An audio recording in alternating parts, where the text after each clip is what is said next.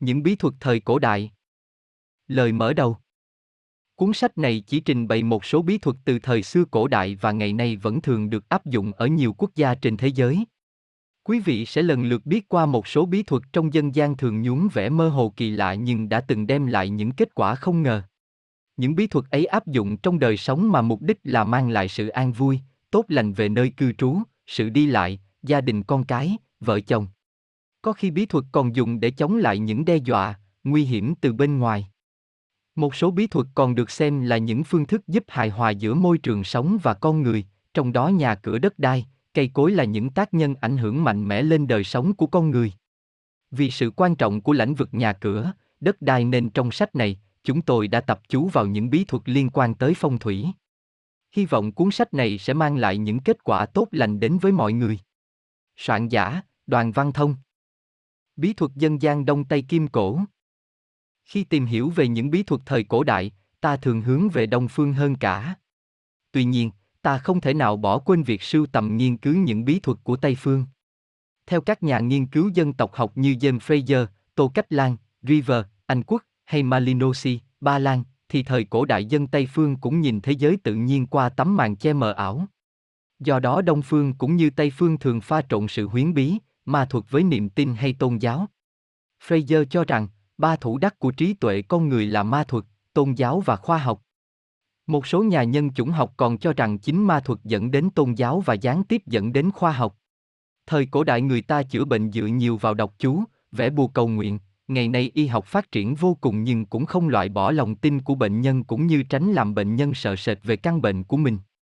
Người Tây Phương và cả những giống dân không phải Á Châu, thời cổ đại cũng dùng tới bùa chú và những loại thần dược như người Á Châu, nhất là người Trung Hoa, Nhật, Triều Tiên, Việt Nam, và từ đó phát sinh ra vô số các loại bí thuật lạ lùng. Những mẫu bùa của người Tây Phương Tuy nhiên những nhà nghiên cứu về dân tộc học đã cho biết là những bí thuật cổ của người Miến Điện là kết hợp của bí thuật Đông Phương và Tây Phương, truyền qua ngã Ấn Độ và Ả Rập. Điều thấy rõ ràng nhất về sự trùng hợp cách sử dụng bùa chú ở Đông Phương và Tây Phương. Về phù thủy thì Đông Phương cũng như Tây Phương đều có các phù thủy.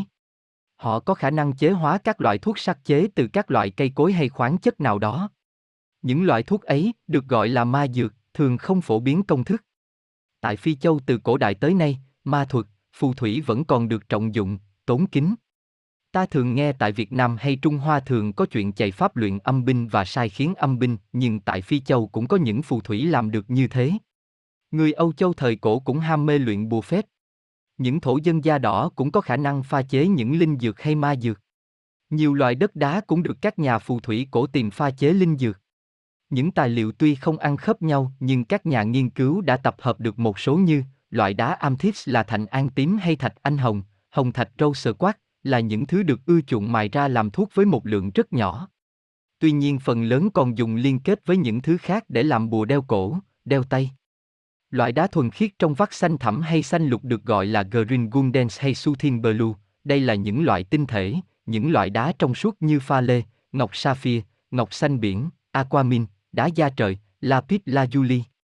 Đá malachite, berin màu vàng chói, loại đá opal, loại đá kính trắng đục, ngọc lam Tây Tạng, tiben tu quy. Đá Chansendon hồng, Chansendon rose. Đặc biệt là loại Labrador có năng lực lạ lùng làm khai mở huệ nhãn, con mắt thứ ba. Về cây cỏ thực vật, nhiều loại cây có được phơi khô, nghiền nát cho vào những túi nhỏ hoặc các rễ cây, thân cây, vỏ cây phơi khô, bệnh lại thành sợi làm vòng đeo cổ.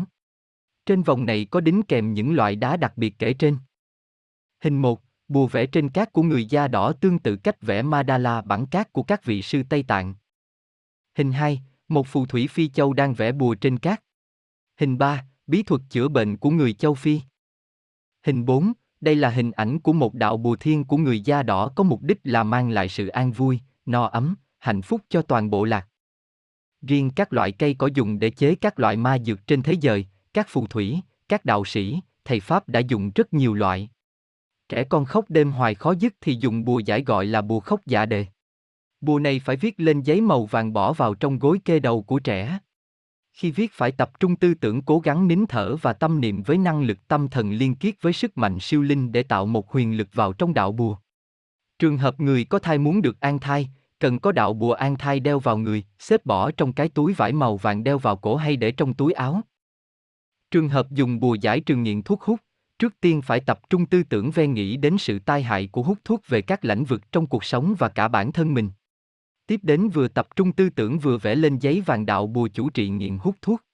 Nhớ cần phải nín thở để hòa cho xong đạo bùa, trước đó nên tập cho thuộc nét chữ rồi hãy thực hành. Người xưa theo phương cách là viết bùa xong rồi đốt thành tro hòa với một chút hoàng liên sắc ra nước để uống.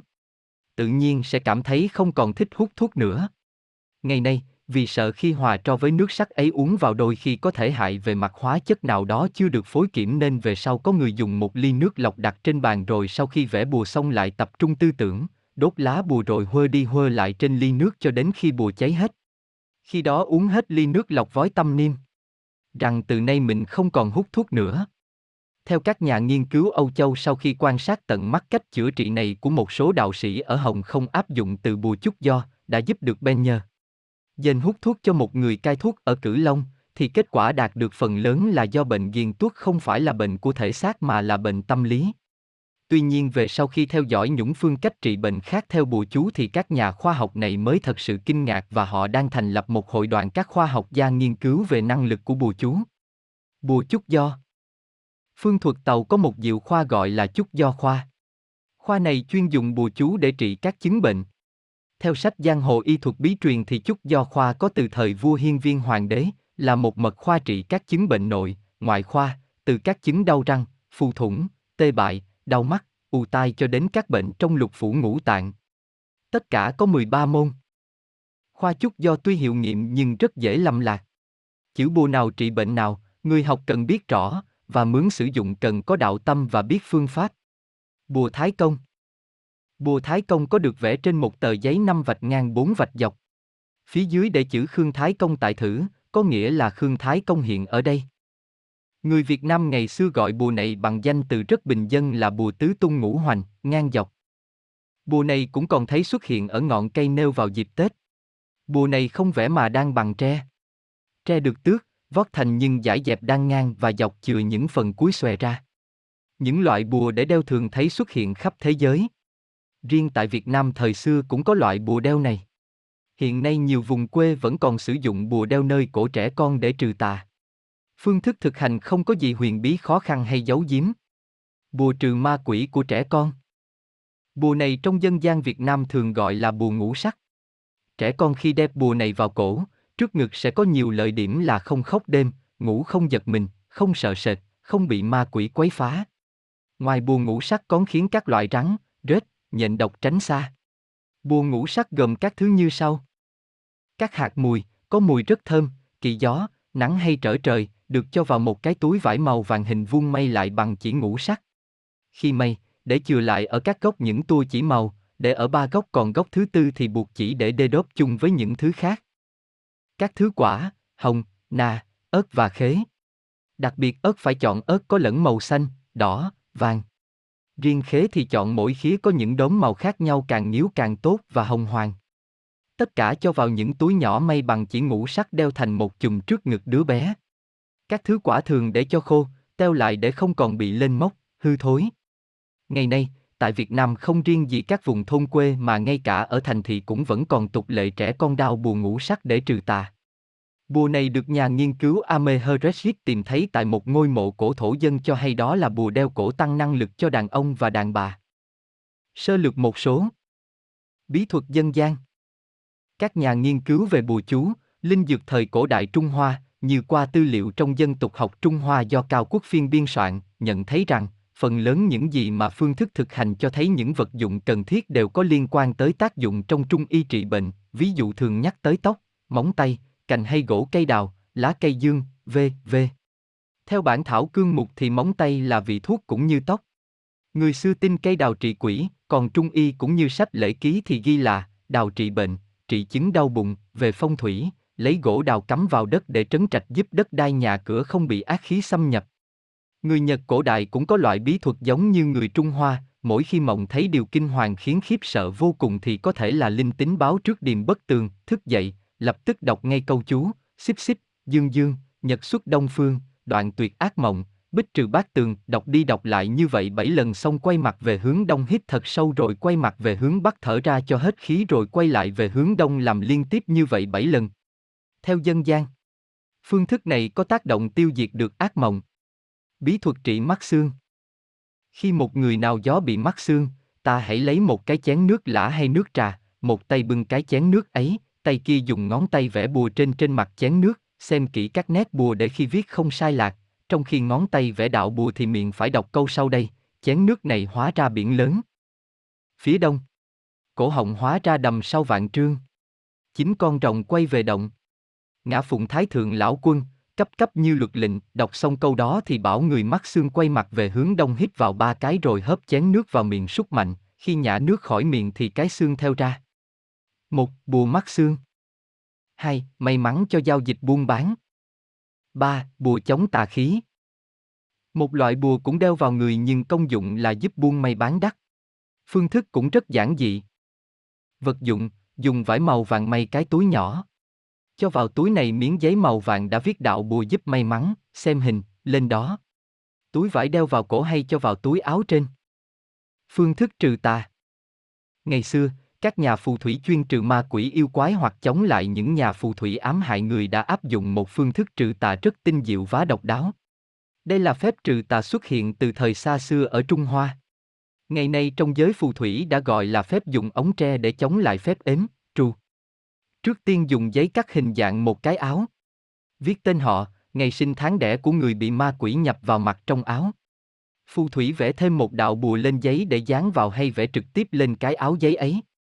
Phương thức trừ tà Vật chế tạo thứ hai là dùng một ống tre còn xanh tươi hai đầu có hai mắt tre.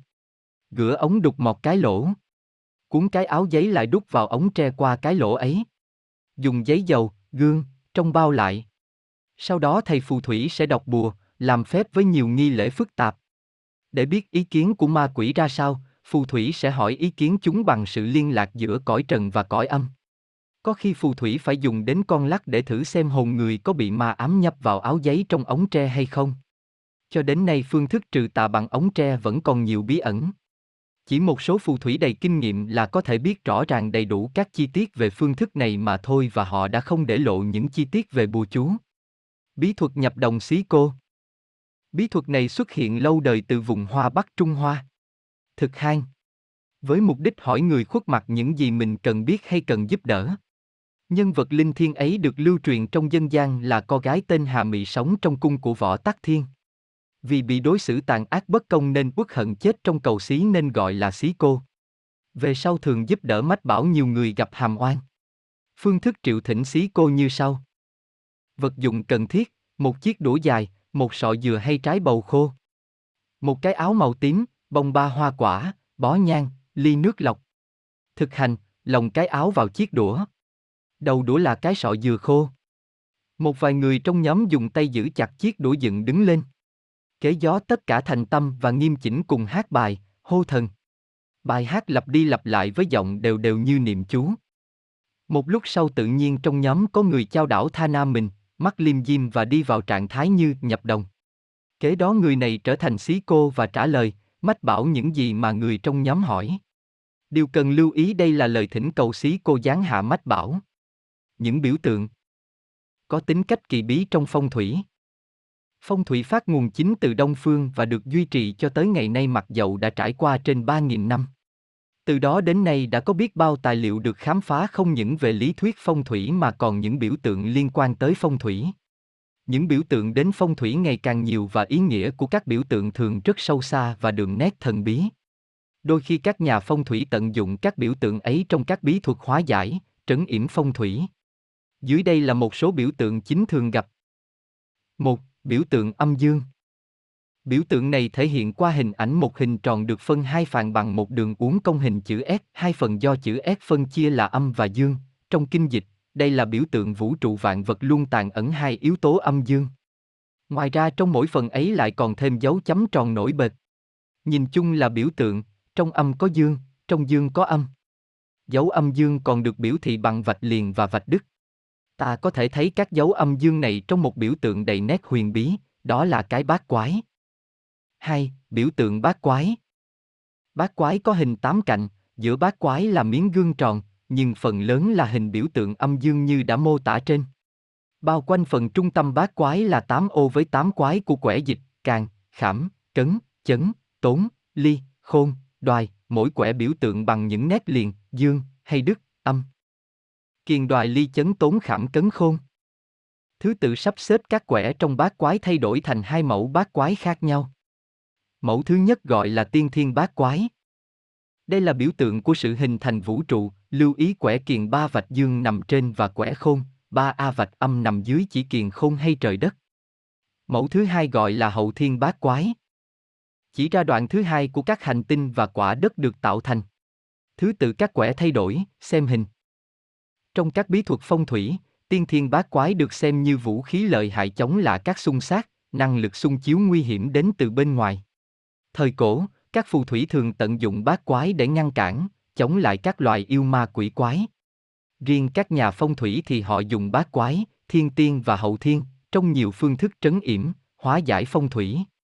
Ví dụ, nếu căn nhà bạn bị nóc nhà đối diện bên kia đường trực chiếu vô nhà thì đó là nhà bạn đã bị xung sát, vì năng lượng khí vũ trụ sẽ tập trung theo đường dài của cái nóc nhà và trượt nhanh trên đó tạo thành những luồng khí mạnh liên tục xông thẳng vô nhà bạn. Những luồng khí phóng nhanh ấy phong thủy gọi là ác khí. Cách ngăn chặn, háo giải ác khí ấy là treo cái bát quái trước cửa nhà bạn húng qua cái nóc nhà đối diện để phản hồi cái năng lực mạnh mẽ của ác khí. Bát quái dùng ở đây là loại bát quái tiên thiên. Tương tự như vậy, nếu nhà ở đối diện với ngã ba đường, đầu cầu hay những cấu trúc hình mũi nhọn, cấu trúc đáy trấn áp đe dọa cũng đều phải tận dụng bát quái tiên thiên để hóa giải, triệt tiêu sự tai hại.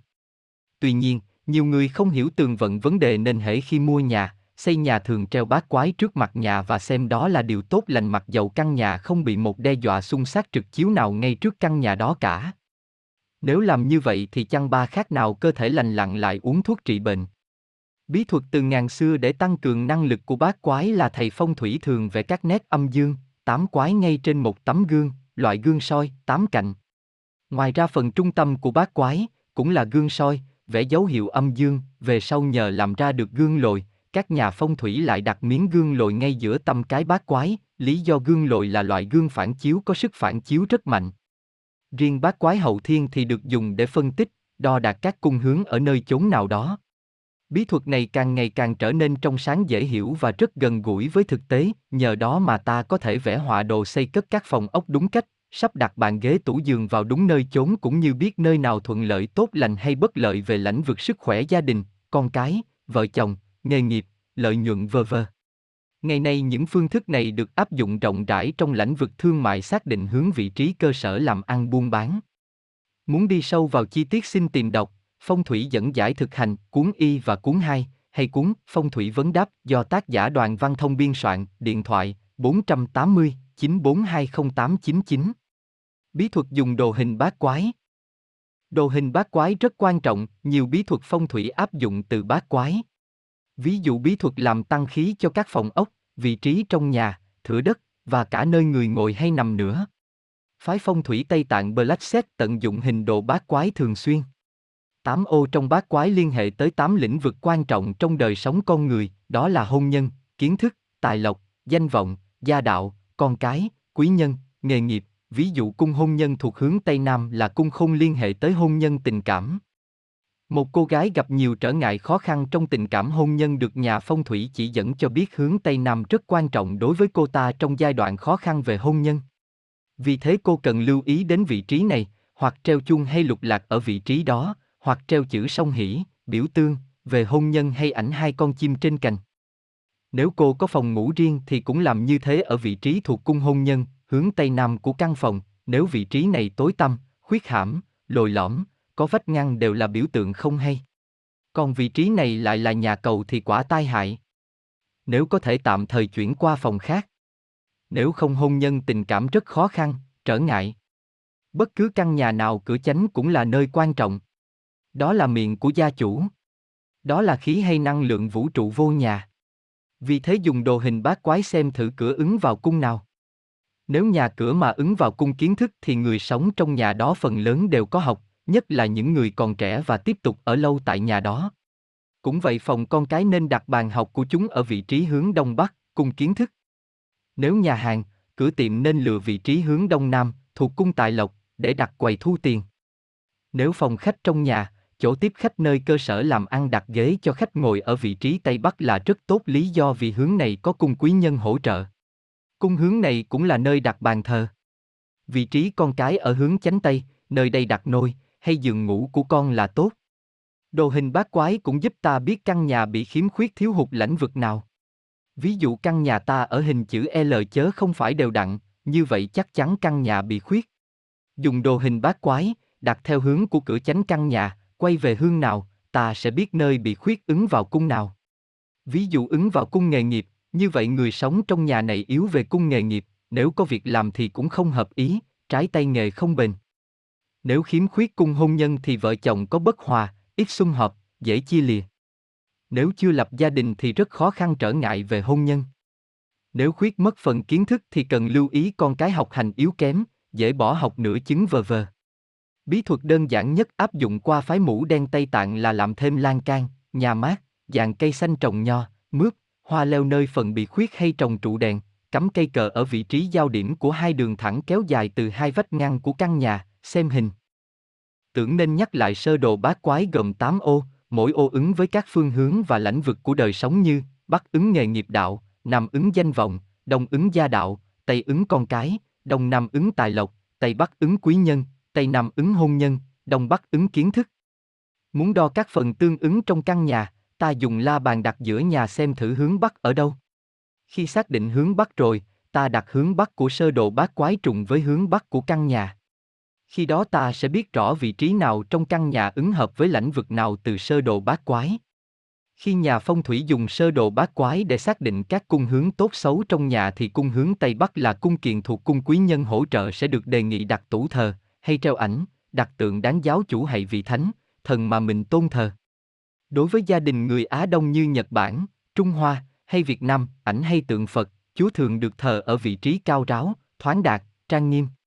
Điều cần để ý là là không cùng vách với buồng tắm, nhà cầu hay trên dưới nhà tắm hay nhà cầu, hoặc ngay dưới phòng ngủ. Tốt nhất là bàn thờ nên nhìn ra đường. Tượng đi đi cồ quán thế âm Bồ Tát hay tượng Đức Mẹ là biểu tượng giúp vợ cứu độ tốt lành nhất. Về mặt phong thủy, nhiều người đã đặt tượng Phật Quan Âm hay tượng Đức Mẹ trong vườn, trên hòn non bộ để mong được bình an. Cũng cần để ý khi nhà có cầu thang, có người đã đặt bàn thờ ngay trên đường cầu thang đổ xuống hay có khi còn thờ ngay dưới cầu thang. Điểm đặc biệt cần lưu ý trong phong thủy là vai trò và ảnh hưởng của biểu tượng rất quan trọng. Biểu tượng là những gì có tác dụng ảnh hưởng tới tinh thần. Nhu gung bốn biểu tượng, hình thể tác động lên cả môi trường và đời sống của con người có khi rất mạnh. Biểu tượng thể hiện qua những hình, tượng như các logo, phù hiệu, dấu hiệu, các ảnh tượng và cả màu sắc nữa. Dưới đây là một số biểu tượng thường gặp trong lĩnh vực phong thủy. Biểu tượng tâm linh Phật, Chúa, Tiên, Thánh Thần Vì phong thủy xuất phát từ thờ cổ xưa tại Trung Hoa và Tây Tạng nên biểu tượng tâm linh, tôn giáo thường thể hiện qua các tượng Phật, tiên và các vị thần linh. Ngày nay phong thủy phát triển khắp nơi trên thế giới nên biểu tượng tâm linh thể hiện qua nhiều biểu tượng của Thiên Chúa giáo như Jesus, Đức Mẹ Maria, các vị thánh. Theo truyền thuyết thì Phật Di Lạc chính là A Dật Đa sinh tại Nam Thiên Trúc, xuất thân từ giới quý tộc. Ngài là đệ tử của Phật Thích Ca. Chính Phật có truyền lại rằng, trong tương lai Di Lạc sẽ giáng thế độ chúng sanh kế tục Thích Ca. Người Hoa và người Việt Nam còn đặt tượng Di Lạc, vì Phật luôn luôn ngồi tươi cười thoải mái. Người Hoa tin rằng đặt tượng Di Lạc nơi phỏng khách nhìn ra cửa là trước thịnh vượng và niềm hạnh phúc hoan hỷ vô nhà. Họ cũng tin rằng sờ tay vào bụng Phật Di Lạc sẽ được an bình, sức khỏe tốt lành.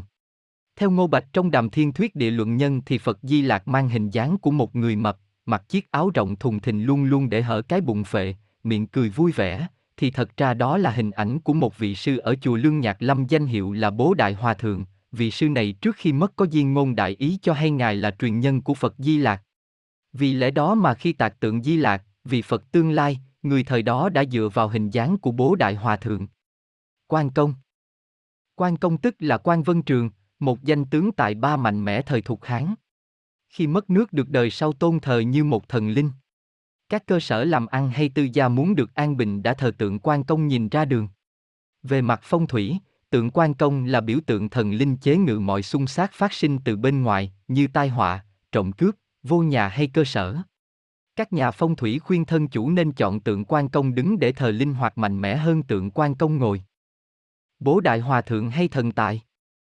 Khi trình bày về việc thờ thần tài tưởng cũng nên nói thêm là cho đến nay nhiều người, ngay cả một số người Hoa cũng nhầm lẫn khi thỉnh tượng một vị sư mặc áo rộng, hở ngực và bụng, lưng đeo cái túi lớn, miệng cười toe toét mang về nhà hay cơ sở làm ăn để thờ và đinh ninh đó là thần tài. Thật ra tượng vị sư đó chính là bố đại hòa thượng, vị sư nổi tiếng tại ngôi chùa có tên chùa Lương Nhạc Lâm, thuộc tỉnh Triết Giang bây giờ, vị sư này thường ngày đeo cái túi vải sau lưng đi hành khất nhưng lại làm cho người đời ngộ đạo và giúp người tai qua nạn khỏi. Tượng bằng đá hòa thượng bố đại ngồi cười bên cái túi lớn đựng càng không thế sự. Nếu đã mua nhầm tượng bố đại thì nên đặt quay mặt vào trong nhà hay tiệm như mang tài lộc vào. Phúc Lộc Thọ Hình ảnh ba ông Phúc Lộc Thọ thường được đặt trong nhà hay trong cơ sở làm ăn là biểu tượng của sự phúc đức, tài lộc và sống lâu. Người Hoa thường đặt ba tượng này, thường là bằng đất nung nhiều màu sắc tươi đẹp, trên bàn hay bệ cao nơi phòng gia đình hay nơi phòng ăn. Thần tài Tượng thần tài thường làm bằng đất nung có khi phết nhũ vàng bên ngoài. Thần tài tay cầm khối vàng, miệng cười thoải mái. Đây là biểu tượng cẩu vị thần mang tài. Lộc vô nhà, giúp gia chủ phát vượng về mặt tiền bạc lợi nhuận. Tượng thần tài được tạc theo nhiều hình dạng khác nhau có khi ngồi có khi đứng. Có khi già, có khi trẻ, mặc dù theo truyền thuyết của Việt Nam thì vị thần này là một chú bé có tên như nguyện được một vị thần ủy thác cho một nhà buôn tên là Âu Minh chăm sóc và đổi lại, đứa bé sẽ mang tài lợi tới cho nhà buôn này. Về sau Như Nguyện phạm lỗi bị nhà buôn đánh đòn, sợ quá Như Nguyện trốn đi. Dân quanh vùng biết chuyện đã lắp bàn thờ để thờ Như Nguyện và mong được tài lộc đến với họ. Từ đó học gọi Như Nguyện là thần tài. Còn truyền thuyết của người Hoa thì cho rằng thần tài là triệu huyền đàn, có khả năng chiêu tà, lợi thị. Việc thờ cúng thần tài rất đơn giản, bồng ba hoa quả, thường cúng nước uống và bánh kẹo. Có khi cầu tài vô gia chủ cón cúng thêm miếng thịt heo chút muối hột cho thần tài láng miệng, chuyển tiền bạc vô nhiều. Thường có hai câu chữ Hán viết trên giấy đỏ dán bên thần tài. Thổ năng sinh bạch ngọc. Địa thổ xuất hoàng kim. Đất đai có khả năng sinh ra ngọc trắng và vàng rồng. Chính vì lẽ đó mà khi thờ thần tài không thờ trên cao mà thờ gần mặt đất. Đặt thần tài trên tấm máp bờ, tấm đá sạch sẽ bằng phẳng, rải quanh những đồng tiền. Nếu có trụ đá thạch cao có thể đặt thần tài đứng trên đó. Cửa hàng hay nhà ở khi đặt thần tài nhớ quay mặt ra đường để thần tài lôi kéo người, khách quý hay tiền của vào. Đôi khi còn có bài vị thần tài trên đó có hai câu chữ Hán. Ngũ phương ngũ thổ long thần tiền hậu địa chủ tài thần. Khi thỉnh, người kiên cử không nói, mua, tượng thần tài về, có người gửi lên chùa để nhờ phép Phật rồi mới mang về. Nhớ lật đích tượng nếu thấy có lũng một lỗ thì bỏ vô lỗ đó chín đồng xu rồi dùng giấy đỏ hay vàng dán lại. Nhiều người mừng nhà mới hay mừng khai trương tiệm đã mang thần tài tới tặng gia chủ. Nhiều người bảo làm như vậy là mình mất tài lộc, thất lộc. Một điều cần ghi nhớ thêm là theo truyền thuyết thần tài là trẻ con và lại hay lo sợ, xem lại truyền thuyết, nên khi cúng bánh kẹo cho thần tài, nhiều người Hoa đã ngồi ngay trước mặt thần tài ngắt miếng bánh hay bỏ viên kẹo vô miệng để chứng tỏ thức ăn đem dân cúng thần tài không bỏ chất độc. Như đã nói trên thần tài nguyên là trẻ con nên hay giận lẫy, vòi vĩnh, nghi ngờ, vì thế mỗi khi thấy tiền bạc trong nhà giảm sút, cơ sở làm ăn ế khách thì phải xem lại cách cúng kiến, bày biện thần tài có gì sơ hở sai sót không. Chỗ thờ có gì dơ giấy be bết, chỉnh mãn không để kịp thời sửa sai. Theo tài liệu trong cuốn Đàm Thiên của Trung Hoa xưa cổ thì thổ địa là thần bảo vệ đất đai. Thổ thần chính là Câu Long, con trai cộng công, người đã từng tranh giành ngôi hoàng đế. Câu Long không muốn danh lợi quyền thế như cha, chỉ mong tìm đất trồng trọt ngũ cốc. Người đời sau tôn thờ làm vị thần đất đai và gọi là thần đất, thổ địa.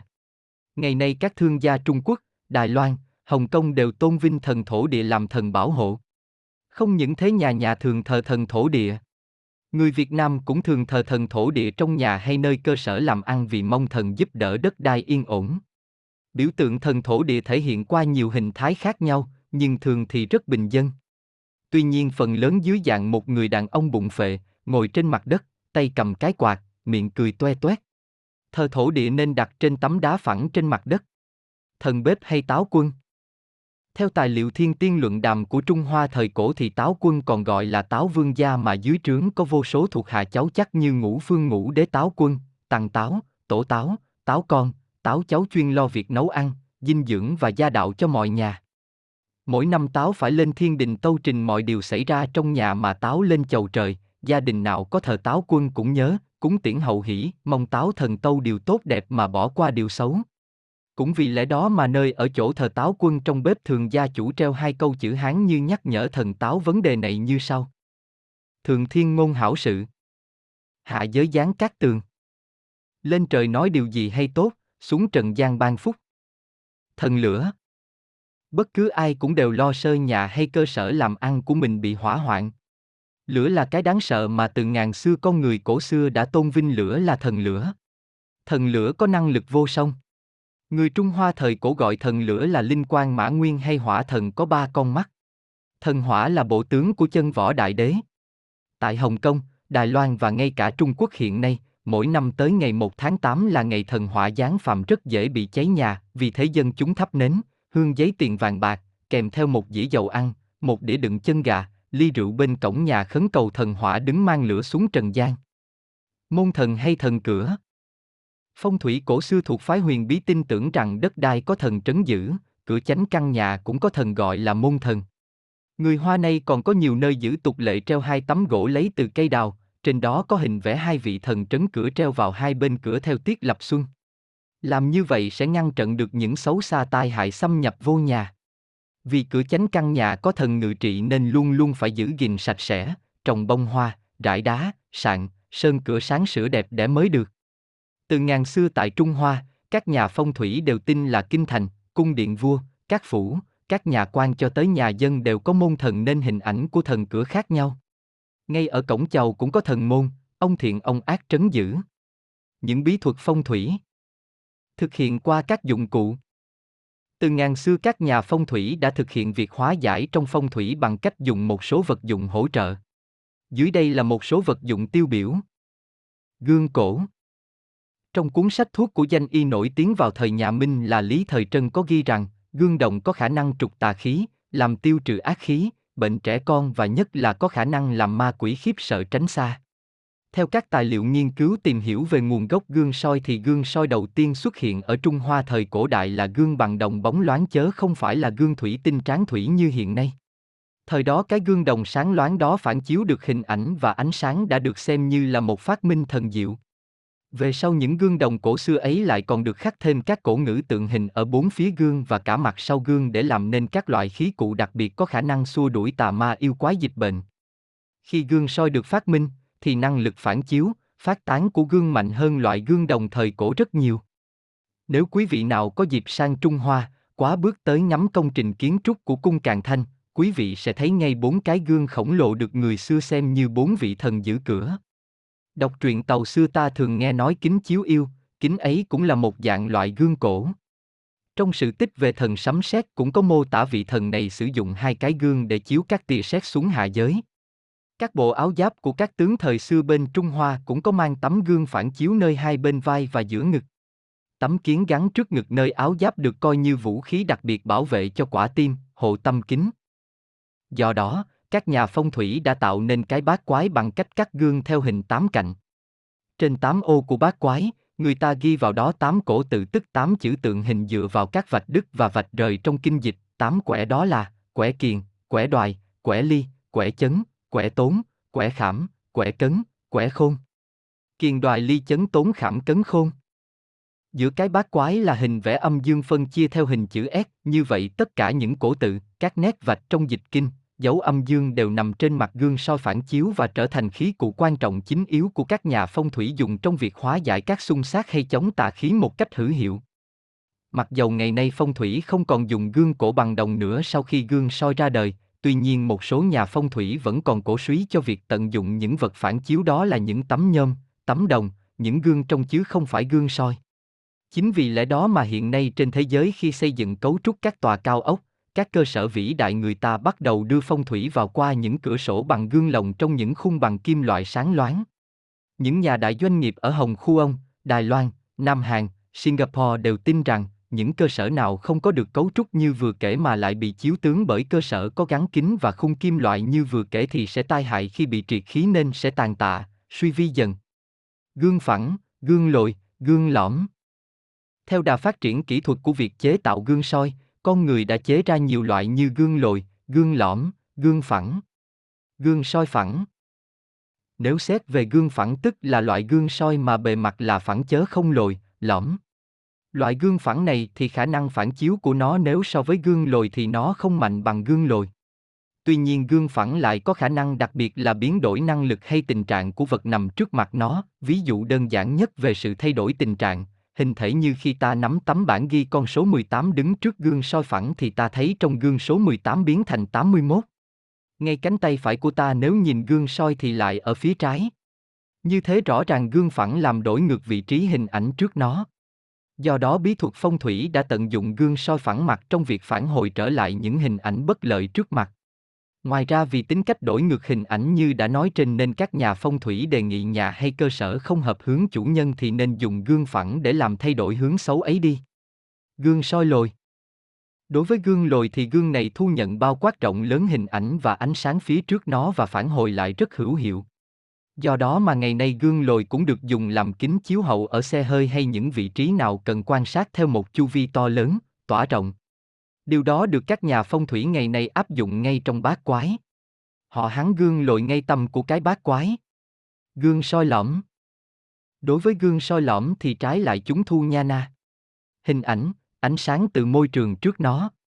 Để dễ hiểu, ta hãy dùng cái dĩa ăn ten thu các luồng sóng. Gương lõm được tận dụng trong phong thủy khi cần thu nạp những hình ảnh, cấu trúc, môi trường, khí tốt lành từ trước mặt vào nhà hay cơ sở làm ăn.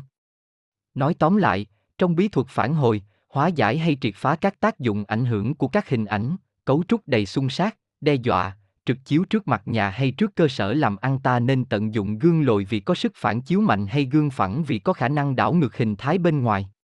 Còn gương lõm dùng khi muốn thu nhận vào những gì thuận lợi tốt lành. Có một điều cần lưu ý thêm là khi sử dụng gương soi, nhà phong thủy qua kinh nghiệm cho biết là không phải gương càng to càng tốt. Ông A bị thất nghiệp nên treo một cái gương soi nhỏ trên bếp lò nhà mình với hy vọng tận dụng bí thuật phong thủy cải thị tài chánh. Vài tuần sau ông nhận việc làm mới. Ông A cảm thấy hăng hái nên vội thay gương nhỏ bằng gương lớn hơn vì tưởng sẽ nhận nhiều tốt đẹp hơn về tiền bạc, lợi nhuận trong nghề nghiệp. Nhu Gung không ngờ hai tuần sau ông bị mất việc từ chỗ làm mới. Về nhà ông A quan sát kỹ khi nhìn trong gương để xem vì sao lại có sự xấu xảy ra thì mới khám phá ra rằng vì tấm gương soi quá lớn đã thu hình ảnh rộng hơn cả cái bồn rửa mặt vào trong đó luôn. Thế rồi ông A liền thay tấm gương soi nhỏ vào chỗ cũ thì mấy tuần sau ông có việc làm. Như thế rõ ràng sự lớn nhỏ của tấm gương không quan trọng, sự quan trọng ở hình ảnh mà nó thu nhận trong nó. Nhân tiện cũng nên lưu ý khi treo gương trong nhà hay trong cơ sở làm ăn, luôn luôn tự hỏi, gương đã thấy gì? Gương đã bao quát thu nhận hình ảnh nào và ra sao trong gương? Có khi gắn gương trên lò sưởi nhu gung quên không biết là căn nhà ấy có cấu trúc bếp lò hay cái bồn rửa chén ở phía đối diện nên khi nhìn vô gương thấy bếp hay lò hay bồn rửa chén. Có khi đối với hình ảnh cửa nhà vệ sinh. Về độ cao thấp thì cao quá người trong nhà qua lại có khi không thấy đâu. Nếu thấp quá có khi chỉ thấy nửa thân mình. Gương có tính phản chiếu, phản hồi, hay có khi triệt năng lượng nên trong phòng ngủ có gắn gương soi đối diện ngay chỗ ngủ sẽ vô cùng tai hại vì năng lượng cơ thể bị phản chiếu, tan tỏa dần khiến cơ thể suy yếu mà không biết. Ngoài ra cần lưu ý gương soi treo ở vị trí tụ điểm của mặt trời vào sẽ dễ gây hỏa hoạn. Gương có khả năng làm thay đổi vị trí hay đồ vật. Nhà phong thủy tận dụng tính chất này để dùng trong bí thuật dời chuyển các vật thể đặt ở vị trí bất hợp phong thủy. Ví dụ bếp lò bố trí ngay hướng bắc thuộc hành thủy, vậy thủy khắc chế hỏa, bếp lò. Nhưng không thể chuyển đổi bếp lò này vì lý do nào đó.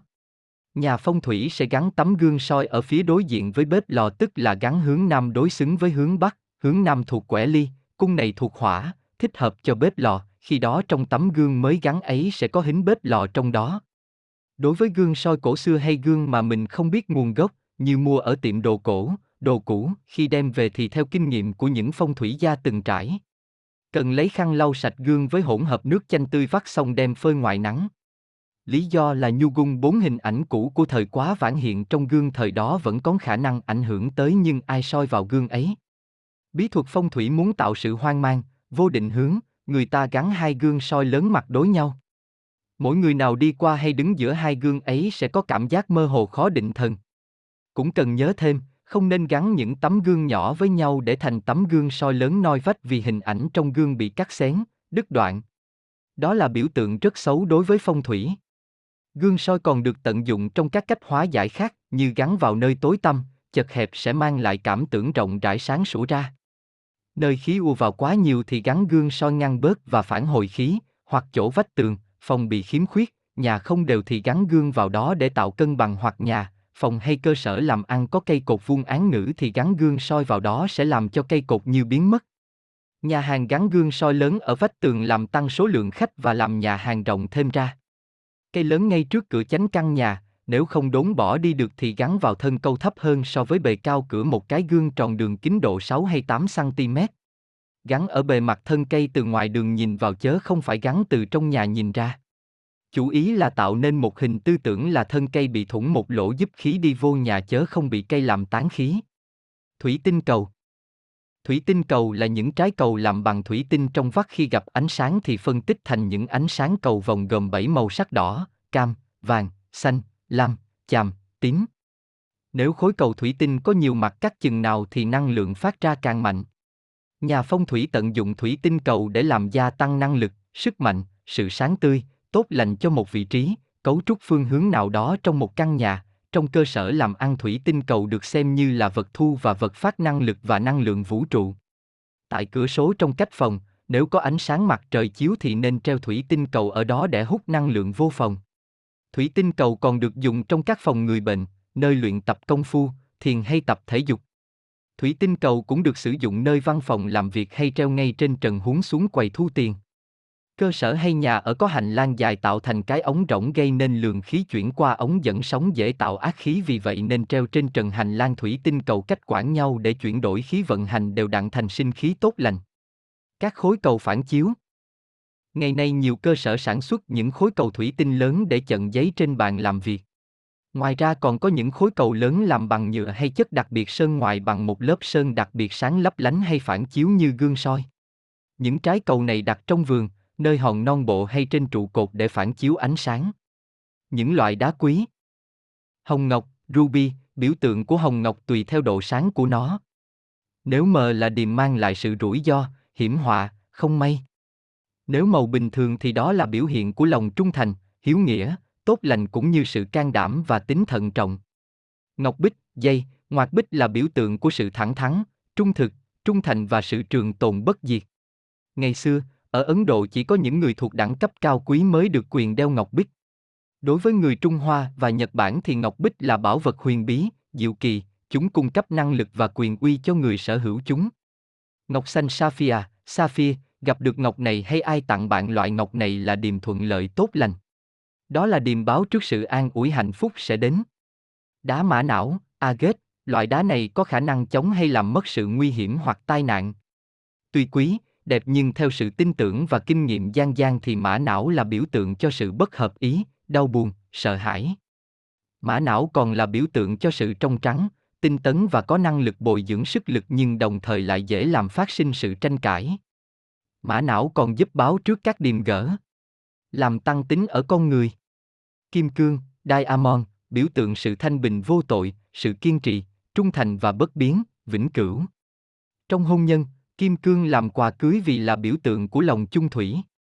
Ngọc bảo lục, emerald, loại ngọc này có màu lục tươi. Về có năng lực làm tăng cường tình yêu, gia tăng sự chịu đựng và sức mạnh đặc biệt là tuổi già. Hổ phách, amber, hổ phách tượng trưng cho thần bảo vệ vì có khả năng làm giảm hay chống các chất độc một cách bí mật. Ngoài ra hổ phách còn có năng lực lôi cuốn sự chú ý và tình thương của người khác đối với mình. Lam Ngọc, Tu Quy, nhận được ngọc này là có thêm sự can đảm và tình yêu. Lam Ngọc là biểu tượng cẩu tuổi trẻ và sự thơ ngây trong trắng, vô tội.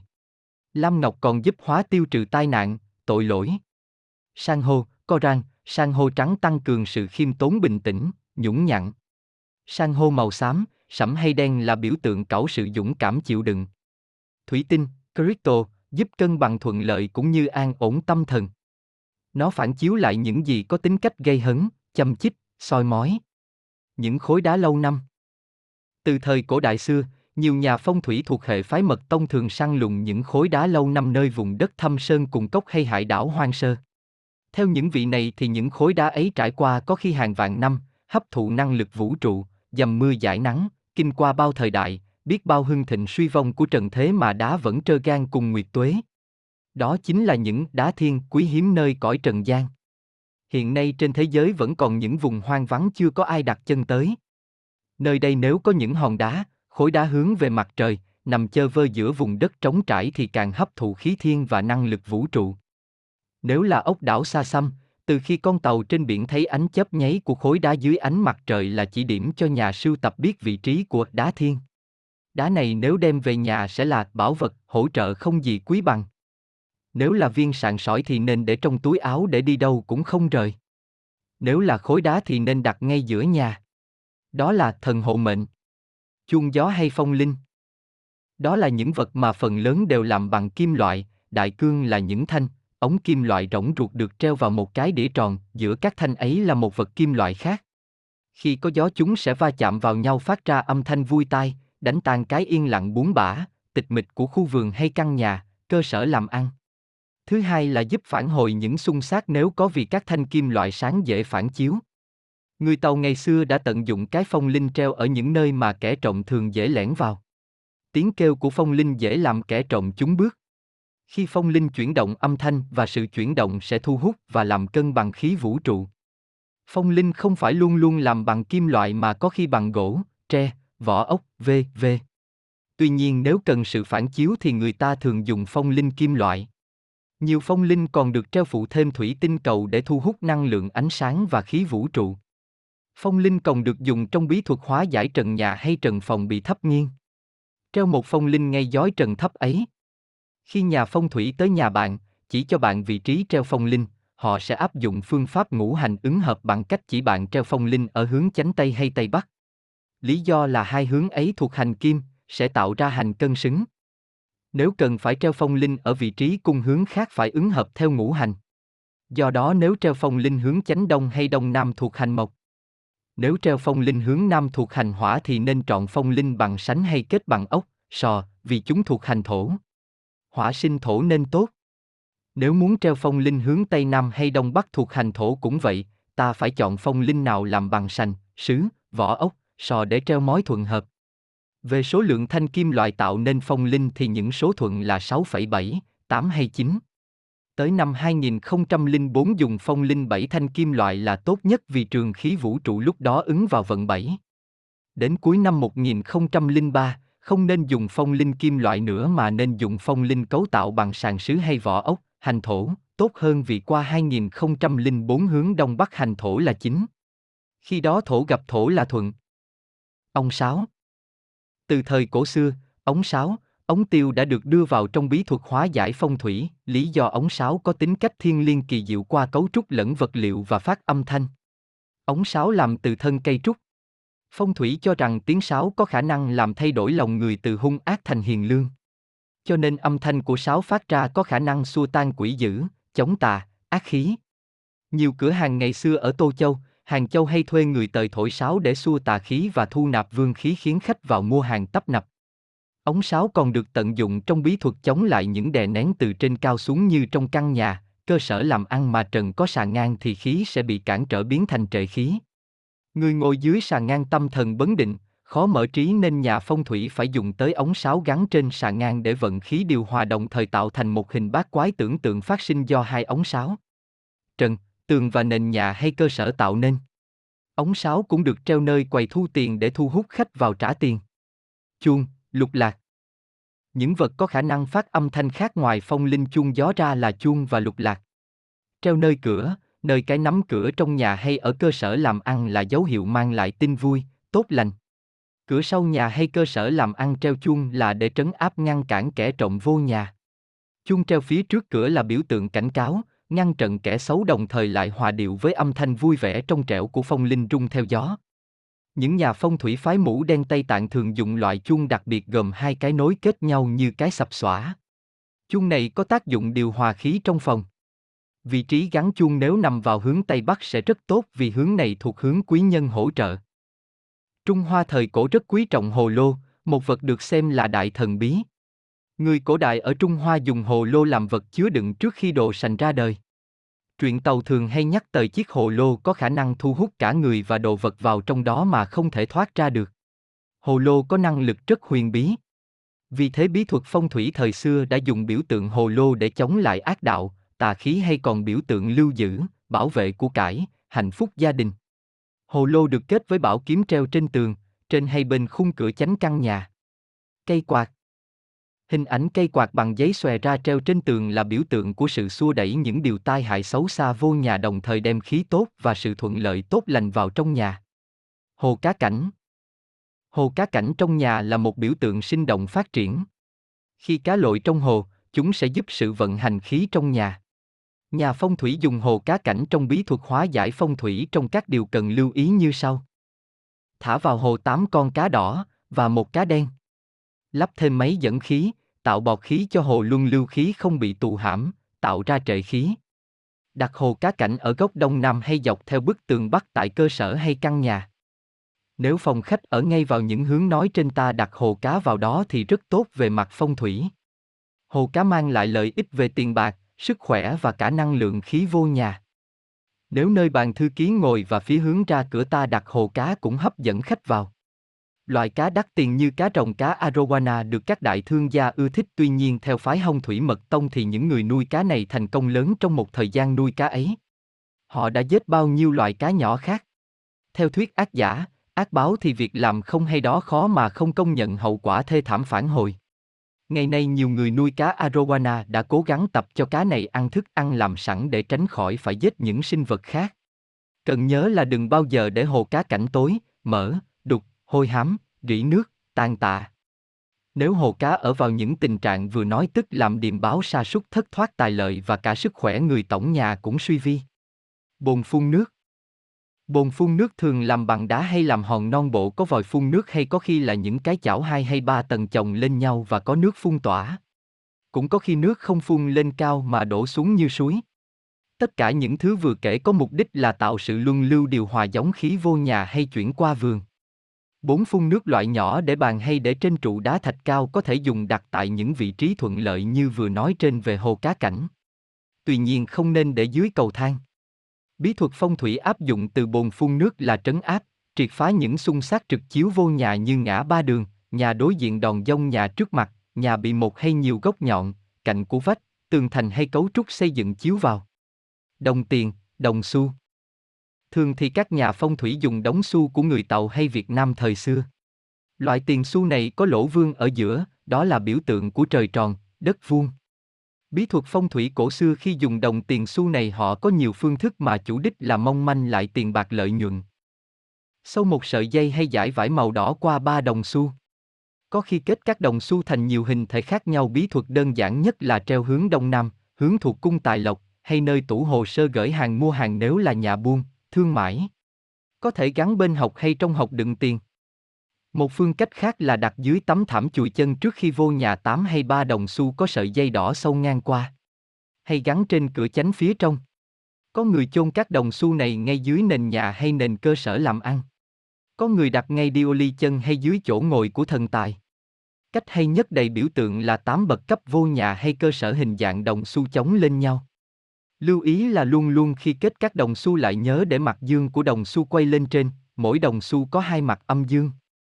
Các vật thể khác liên quan tài lộc. Đó là hình tượng của thần tài, xem phần nói về thần tài. Con cốc ngậm tiền. Con cốc ngậm tiền là biểu tượng báo tiền bạc vào nhà hay cơ sở làm ăn. Đặt trên quầy tính tiền hay dưới bệ của lò sưởi trong nhà. Nên chọn con cốc vàng tốt hơn màu xanh. Cây tài lộc, khi nhà phong thủy bảo cây tài lộc tức là chỉ biểu tượng của sự thăng tiến phát triển của tiền bạc như cây ngày mỗi xanh tươi, phát triển, lớn lên. Mỗi năm lại đâm hoa kết trái. Khi một cây đặt trong nhà hay trong cơ sở làm ăn bị tàn tạ héo úa tức là điềm báo tài lợi thất thoát, sanh khí đã bị ngăn chặn nơi đặt cây. Cần quan sát lại vị trí cây xanh ấy. Cây tài lộc có nhiều loại. Những bí thuật liên quan tới khí. Những bí thuật thu hút năng lượng khí. Như chúng tôi đã từng trình bày qua các sách biên soạn phong thủy, muốn hiểu rõ mục đích của khoa phong thủy thì điều quan trọng chính yếu là tìm hiểu về khí và đường vận hành của khí. Khí lực vạn năng của vũ trụ. Sống ở nơi có khí luân lưu tốt lành thì sức khỏe và trí óc mạnh mẽ trong sáng. Do đó vấn đề thu nhận vũ khí vũ trụ tự nhiên rất quan trọng. Bí thuật hấp thụ khí vũ trụ, người Tàu gọi là cơ hơi y là ki. Còn người Tây phương gọi là NG, năng lượng vũ trụ, mà người Trung Hoa thời cổ đại đã đưa ra trong các sách cổ ngày nay đã được đem ra sử dụng nhất là trong thời đại ngày nay môn khí công đang được phát triển phổ biến khắp cùng thế giới. Dưới đây là bí thuật thu nạp khí vũ trụ. Bí thuật thu và phát khí. Theo tư liệu phong thủy và khí vũ trụ của nhà nghiên cứu phong thủy Trương Huệ Dân thì bất cứ ai cũng đều có thể tập thu khí và phát khí được cả. Việc thu và phát khí giúp cơ thể điều hòa, trí óc trong sáng và lâu dần sẽ có được khả năng quan sát, thấy được sự vana. Hành của khí.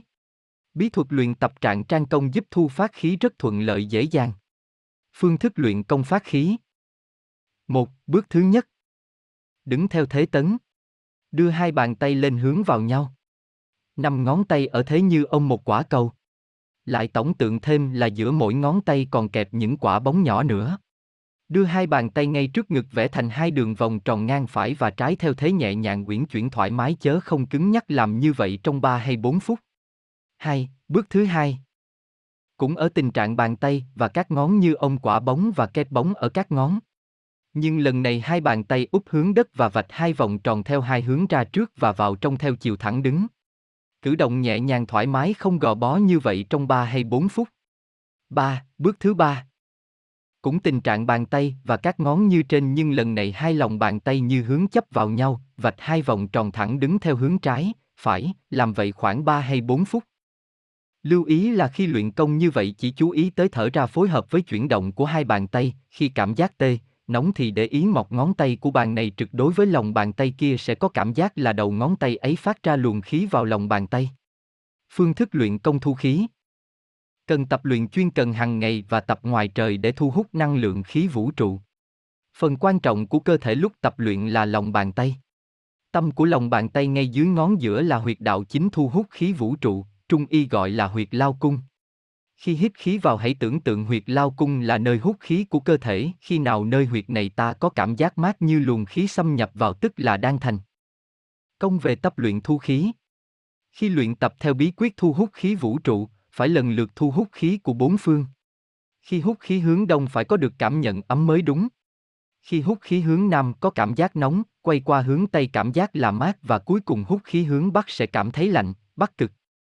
Song song với việc luyện khí, thu khí, người luyện tập cần phải cố gắng tạo cho mình trở thành một vật thể thu và phát khí dễ dàng thuận lợi. Muốn vậy phải hướng tinh thần vào những tư tưởng thanh cao và một thân xác lành mạnh.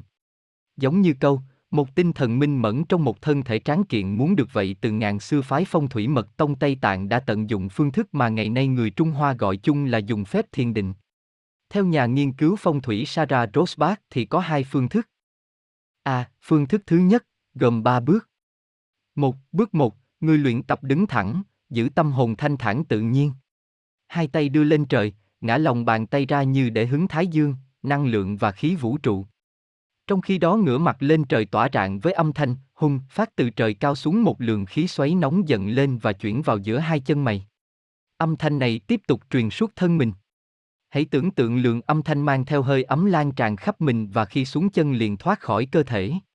Lúc đó, hai tay buông thẳng xuôi theo thân mình.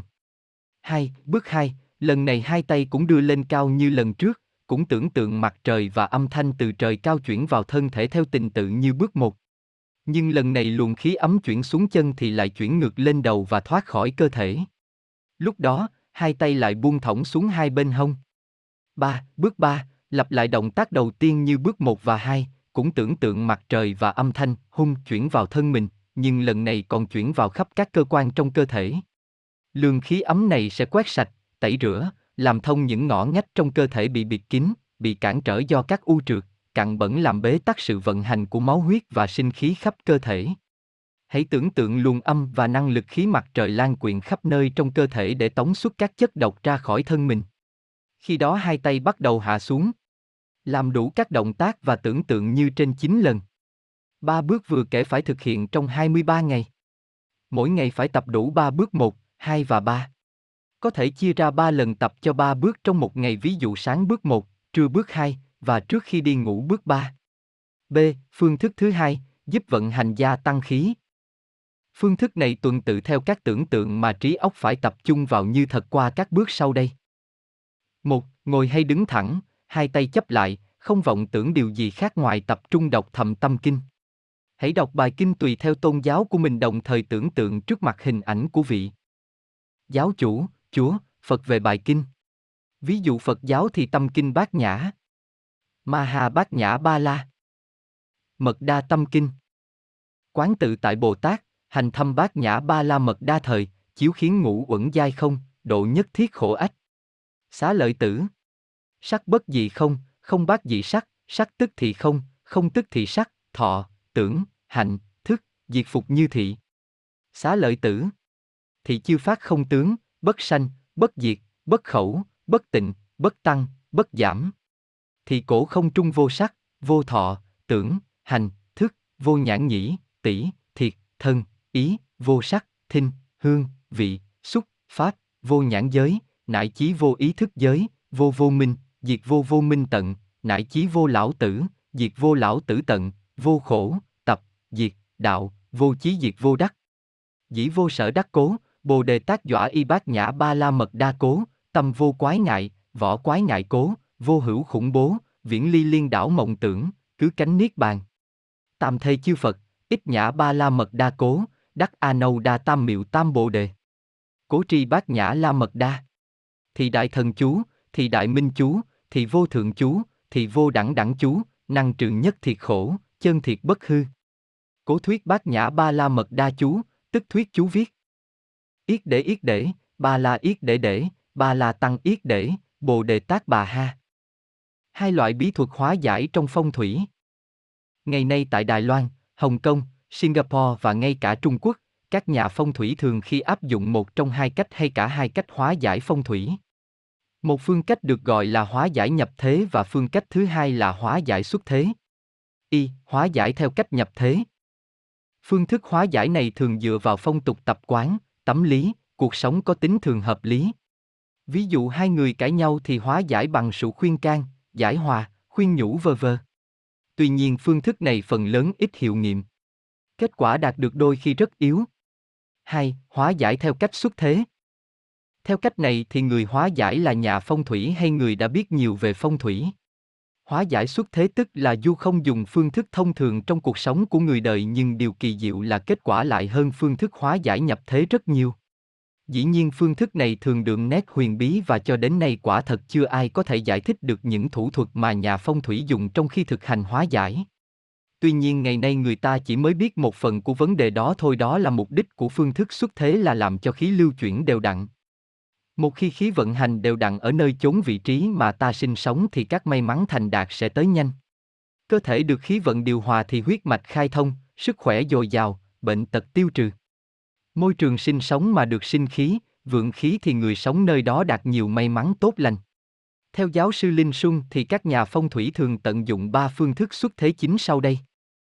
Kỹ thuật cân bằng khí, chủ đích là làm cho khí luân lưu điều hòa không bị chỗ nhanh chỗ chậm, chỗ bế tắc, ngăn chặn. Vì khó thấy được đu đung hai đi của khí nên dựa vào cấu trúc một trường để điều khí. Ví dụ căn nhà hình chữ nhật, về sau gia chủ cất thêm một phòng phía sau nối vách của căn nhà, như vậy là căn nhà trở thành bất cân xứng, vì bất cân xứng nên khí vận hành cũng sẽ có thay đổi, nhất là tại nơi có có phòng nhô ra. Để cân bằng cho hình dáng căn nhà thì tự nhiên khí cũng sẽ chuyển vận điều hòa theo cấu trúc cân bằng ấy. Một, kỹ thuật dẫn khí hay tiếp khí, tức là thu hút, lôi kéo khí từ nơi khác tới. 2. Kỹ thuật gia tăng, thu hút khí, cách này chủ đích thu thêm khí, tụ khí như dùng màu sắc, thắp đèn, làm hồ cá, hồ bơi, đặt trong chóng, treo phong linh, cắm cờ, v.v. Bí thuật điều khí Sự điều khí là làm cho kỹ thuật điều hòa di chuyển, không quá chậm hay bị cản trở dễ thành trệ khí mất khí, cũng như không quá nhanh thành ác khí xung sát. Khí hiện hữu khắp cùng vũ trụ. Khí cũng có cả trong cơ thể chúng ta. Khí cũng thuộc vào ngũ hành, kim, mộc, thủy, hỏa, thổ, vì thế có người mang khí thuộc hành kim, mộc, thủy, hỏa hay thổ. Tuy nhiên thường khi không cân bằng, trái lại có khi quá tăng hay quá giảm, thiếu hụt. Ví dụ người hành thuộc khí hành thổ có khi lại ở thế thiếu thổ, hay thừa thổ. Vì thế mà phải điều khí về ngũ hành để tạo sự cân bằng, bí thuật điều khí này được phái phong thủy mũ đen sử dụng. Có nhiều phương cách. Sau đây là cách điều khí của phái Dendati.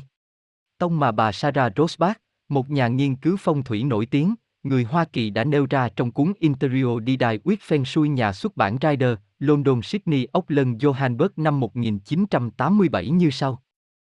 Điều khí hành thổ, dùng một cái bình nhỏ, đổ nước sạch vào bình rồi thả vào chín hòn sỏi. Đặt bình ấy ra ngoài trời để thu hút khí vũ trụ xong đem vô trong nhà để ở phòng khách hay bàn làm việc. Mỗi ngày đều phải thay nước lại để ngoài trời thu hút khí rồi đem vào nhà, làm như vậy trong 27 ngày. Điều khí hành kim, đặt một miếng đá xanh, nhẫn ngọc hay san hô ra giữa nắng để thu hút năng lượng và khí trong 9 ngày xong đeo nó vào ngón tay trỏ hay ở cổ. Điều khí hành thủy, nếu là người thủy yếu. Ngay dưới gối kê đầu nơi giường ngủ đặt một cái gương tròn, cứ mỗi sáng thức dậy dùng khăn sạch lau gương trong khi tâm hồn hướng về điều tươi sáng, tốt lành sau đó bỏ gương lại dưới chiếu. Làm như vậy trong 27 ngày. Nếu là người thủy mạnh, mỗi ngày có thể viết thư hay điện thoại cho hai người quen biết ở xa lâu ngày, trên 6 tháng, không gặp, nếu không thì hãy gặp mặt hai người không quen mỗi ngày, như vậy trong 27 ngày. Điều khí hành mộc, trồng ba cây xanh tốt trong ba cái chậu, xong đặt một chậu trong phòng ngủ, một chậu bên cửa chánh, một chậu trong phòng khách. Cách này không nói tới bao nhiêu ngày, chỉ nhớ là khi thấy cây héo úi nhớ tưới nước hay thay cây khác mà thôi. Điều khí hành hỏa, cứ mỗi sáng hãy hít vào thật sâu trong phổi xong thở ra theo 9 lần thở ra, trong đó 8 lần thở ra hơi ngắn còn lần thứ 9 thì dài. Thực hành như thế trong 27 ngày. Làm sao biết khí ngũ hành của mình để điều khí? Ta có thể biết khí ngũ hành cảo mình hay của người bằng cách tìm hiểu bản phân hạng khí ngũ hành dưới đây để suy đoán. Người thiếu thổ thì ích kỷ. Người thừa thổ thì quá rộng rãi. Người quá hỏa thì nóng nảy, hấp tấp hay phê phán, gây gỗ. Người thiếu hỏa thì thu động nhu nhược, chịu đựng. Người quá mộc thì ương ngạnh, không chịu tin ai. Người thiếu mộc thì không có lập trường dứt khoát. Người quá kim thì bất chấp dư luận. Người thiếu kim thì khiêm nhường thận trọng. Người quá thủy thì linh hoạt, năng động, tay tay miên miệng. Người thủy yếu trầm mặc không ưa giao tiếp. Người hành kim diện mạo vuông vắn, ung dung. Tiếng nói sang sảng có khi như rè. Người hành mộc có khuôn mặt hình tam giác lật ngược. Thân mình cao ống thẳng. Tiếng nói nghe xa. Người hành thủy đầu tròn, mặt mũi tròn đầy, dáng nặng nề, vai tròn, da ngâm. Giọng trong trẻo, giao thiệp giỏi. Người hành hỏa dáng dấp lanh lẹ, gương mặt thon trên nhỏ dưới bệnh, to. Khí chất nóng nảy. Da dẻ hồng hào. Giọng nói có khi cao vút nhưng phản phất sự nghẹn trong cổ họng. Người hành thổ mặt bầu dục hay tròn, rắn chắc. Vai lưng rộng, thẳng. Tiếng nói chậm mà lớn. Bí thật tam mật. Trong phong THUI Tây Tạng BALASK SECT. Bí thuật tam mật của trường phái Black Set của các nhà phong thủy Tây Tạng được xem là có tác dụng hữu hiệu nhất mặc dầu cho tới nay chưa ai giải thích rõ tại sao. Trong phép tam mật tự trung là sự hài hào điều khí cho môi trường và cơ thể, nếu khí yếu thì có khả năng giúp tăng cường. Nếu mạnh thì giảm khí. Bí thuật này hồng ba yếu tố chính là cơ thể, bỏ óc hay tâm hồn và năng lực siêu nhiên. Với cơ thể chính thì chúng ta có thể sử dụng đôi bàn tay bắt ấn để vận khí. Về bộ óc, tâm hồn là làm cho có thể thấy, nhận biết hay gợi lại, tăng cường ý chí quyết tâm đạt điều ước muốn. Riêng phần năng lực siêu nhiên thì sẽ được hỗ trợ bằng cách cầu nguyện, đọc mật chú, dùng mantra. Chính vì lẽ đó mà đôi khi ta bắt gặp trong phong thủy có một số phương thức nhuốm màu sắc huyền bí siêu linh. Và dĩ nhiên trải qua bao nghìn năm lưu truyền đã lo một số bị thất truyền hay lại trở thành tam sao thất bản làm phát sinh những hình thái đấy sai lạc và mê tín khiến phong thủy bị hiểu sai lạc. Vấn đề luyện công, thiền định, tập tĩnh tâm, tập điều khí hay thay đổi vị trí đồ vật, gắn gương soi, treo thủy tinh cầu, trồng cây xanh ở chỗ này, đắp bồn phu nước ở chỗ kia, di chuyển cái giường hay bàn làm việc tới vị trí thích ứng nào lo đều thuộc vào bí thuật của phép tam mật cả. Ta thử lần lượt tìm hiểu sơ lược bí thuật tam mật. Tác động từ cơ thể bàn tay. Dùng bàn tay và ngón tay xua tan ác khí. Giữ tâm bình yên không sao động. Hít khí vào từ từ, đưa cánh tay ra trước. Ngón út và trỏ hướng tới trước trong khi hai ngón giữa và ngón đeo nhẫn co vào tâm lòng bàn tay, để ngón cái áp lên hai ngón đó, xem hình. Từ tình trạng trên, hãy búng hai ngón tay co ra. Mỗi lần búng như vậy là một lần xua đuổi tà khí, sự tai biến nguy khốn. Nếu thực hiện với tâm trạng tự tin, tuyệt đối nghĩ tới đấng tối cao Phật hay Chúa hay vị thần linh, vị giáo chủ tôn giáo nào mà mình tôn sùng và nhận năng lực mạnh mẽ từ người thì không những trục đi những thứ xấu xa trở ngại cũng như âm khí mà còn giữ lại được dương khí. Những người đã từng luyện công, khi thực hành bí quyết này còn có khả năng thấy thứ ánh sáng siêu đẳng phóng tỏa từ các ngón tay bung ra. Những nhà phong thủy trường phái Ba Lắc Xét gọi ánh sáng đó là Phật quang. Tác động của năng lực siêu nhiên Dùng mật chú Om Mani Padme Hum đây là một câu mật chú có năng lực vô song khi đọc lên có khả năng làm tiên tán những xấu xa ác nghiệt bất cứ từ đâu tới, tuy rằng ẩn tàng bên trong của câu chú lại là sự từ bi vô lượng, nhưng thắng được ác đạo. Đây cũng là một phần trong bí thuật tam mật mà phái Black Set dùng. Mật chiêu này khi đọc lên sẽ được khởi động khắp vũ trụ và được hiệu ứng tức thì. Chúng vì sự thần bí kỳ diệu lạ lùng đó mà tại ngôi đền thiên Odiyan Mandala của Tây Tạng xây dựng tại Hoa Kỳ, câu chú này đã được khắc trên 1252 bánh xe bằng đồng đỏ để ngày đêm luân chuyển khắp thế giới cũng như về nước Tây Tạng. Tác động của bộ não hay trí óc Con người là một sinh vật có trí óc phát triển vượt bực, do đó năng lực của trí óc con người mạnh mẽ vô cùng. Từ bộ óc, sự suy tư tưởng tượng không những mang lại những thành quả kỳ diệu mà còn phát ra những năng lực lạ lùng. Tuy nhiên nhà phong thủy phái thần bí hay Black Set của Tây Tạng thường đề nghị chúng ta rằng, cần phải nhớ luôn rằng, khi ta nghĩ đến, tưởng đến cái gì mà ta nghĩ thôi. Ta cần phải có cảm tưởng những gì ta nghĩ nữa mới mang lại những thành quả. Tôi nghĩ là tôi sẽ đến nơi đó, nhưng ta phải đưa tư tưởng dần vào hiện thực bằng cái thấy trong tư tưởng như thật là ta đang đứng ở đó và làm những điều ta định làm. Nói tóm lại ta phải dùng năng lực tư tưởng bằng quyết tâm và trì chí. Phải nhớ và tin rằng tâm của con người rất mạnh. Đó là năng lực kỳ bí mà con người có được hơn các loại trên quả đất là nhờ vậy. Điều quan trọng không nên quên trong phép tam mật, có vô số thủ thuật tuy tầm thường nhỏ nhoi tưởng không quan trọng nhưng phụ lực cho phép tam mật thành công lớn lao. Ví dụ chiếc gương soi nhỏ tầm thường nhưng có thể làm chuyển đổi vị trí một đồ vật. Cái bếp nằm sai chỗ ví dụ ở hướng bắc hành thủy mà bếp hỏa vẫn gắn tấm gương đối diện bếp sẽ mang hình ảnh cái bếp vào trong gương, và vì gương đặt đối diện bếp nên bây giờ cái bếp đã nằm đúng vị trí hướng nam hành hỏa tốt cho bếp. Như vậy trí óc tưởng tượng mở ra lối đi, lối giải quyết hỗ trợ bởi những vật dụng ví dụ như gương soi, cây xanh, thủy tinh cầu, hồ cá cảnh, khối đá, bức bình phong, con đường uốn lượn vơ vơ. Vậy ta hãy xem thêm những phần vừa nhắc khá chi tiết mà ta sẽ gặp trong tập sách này. Màu sắc tương ứng của mật chú Om Mani Padme Hum Theo phái phong thủy Tây Tạng Black Set thì sáu chữ mật chú Om Mani Padme Hum, thường gọi là lục tự đại minh chân ngôn, tương ứng với sáu màu sắc như sau. Om tương ứng với màu trắng. Ma đỏ. Ni vàng. Phát xanh lục. Mi xanh da trời. Hung đen. Ebook miễn phí tại www.savui.com. Ngày nay nhiều cơ sở làm ăn lớn thường hay làm cột cờ để treo những lá cờ hiệu, đối với khoa phong thủy thì lá cờ phất phới bay sẽ giúp điều hòa khí và mang năng lượng vũ trụ vào cho cơ sở. Để gia tăng năng lực, người ta trồng 6 cột cờ trước cơ sở và treo 6 lá cờ theo thứ tự 6 màu của mật chú ông Mani Padme Hum. Bí thuật điều khí các nhà phong thủy thuộc phái Black Set có thêm những bí thuật khác giúp điều khí rất có kết quả. Sau đây là một phương cách. Vật liệu cần dùng là một cái tô bằng sành hay thủy tinh, thần sa dạng bột trong cái gói nhỏ, thần sa, chu sa là khoáng vật màu đỏ, sinaba, dùng làm thuốc, hỏi tiệm thuốc bác, ru. Có nồng độ mạnh, cho gạo vào cái tô ít nhất là nửa tô, cho thần sa vào, độ một muỗng canh thôi, rồi lại nhỏ vô chín giọt rượu cất, rượu cao độ. Rượu 80 độ được cho là tốt nhưng nếu được 151 độ là quá lý tưởng. Cả ba thứ, gạo, chu sa và rượu trộn đều với nhau, nhớ trộn nhẹ bằng ngón tay giữa. Nhớ là chỉ có ngón tay giữa đưa sâu vào tô để trộn mà thôi, các ngón tay kia co lại. Trong khi dùng ngón tay trộn nhẹ đều ba thứ trên, phải giữ tâm hồn thanh thản, nghĩ tới đấng toàn năng toàn trí để nhận khí tốt lành trong khi miệng đọc câu trú Om Mani Padme Hum 108 lần. Hoạt động của ngón tay, tư tưởng tâm niệm của bản thân và lời chú đã tạo nên một năng lực huyền bí chuyển khí từ ngoài vào trong cái tô gạo chứa ba thứ, gạo, chu sa và rượu cao độ. Lúc bấy giờ hãy cầm cái tô, bước đi quanh căn nhà hay cơ sở với lời chú và lời cầu nguyện đồng thời lấy tay vốc một ít hạt gạo trong tô và mở rộng bàn tay cho các ngón tỏa ra để vung vải gạo.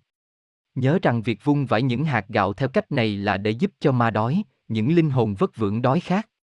Đây cũng là cách thí thực khiến ma quỷ không còn quậy phá làm phát sinh quá nhiều âm khí. Nhớ hốt gạo và vung vải bốn phương tám hướng bên ngoài căn nhà hay cơ sở. Sau đó lại vải gạo xuống các hướng dưới đất. Cuối cùng lại hốt gạo vào bàn tay và tung lên cao vào trong không khí ba lần. Động tác một này giúp vượng khí thêm trong vùng. Những hạt gạo tỏa từ trên cao xuống như mưa làm thấm nhuần nhà cửa đất đai. Trong ba lần vải gạo sau cùng ấy, lần vải gạo thứ nhất tâm niệm, tưởng tượng đất đai nơi chốn ấy chứa đầy sanh khí. Lần vải thứ hai nghĩ tới toàn bộ môi trường nơi đây an lạc thuận lợi và lần thứ ba mong đạt nguyện cầu đát đai yên bình thịnh vượng. Lưu ý khi thực hiện bí thuật, cần bình tâm, không nghĩ ngợi mong lung, miệng niệm lục tự đại minh chân ngôn Om Mani Padme Hum. Bí thuật xua đuổi khí xấu. Khỏi căn nhà hay cơ sở làm ăn. Người Việt Nam từ ngàn xưa đã có tục xua đuổi những tà khí, những phong long, những sự xui xẻo bất lợi bằng một bí thuật cổ sơ đơn giản như sau. Quạt một lò than nóng đỏ, đặt ngay giữa nhà hay nơi nào họ cho là bị tà khí, khí xấu làm cho gặp toàn chuyện không hay, hoặc cửa hàng tự nhiên vắng khách gió khí xấu xâm nhập hoặc ai mang tà khí tới.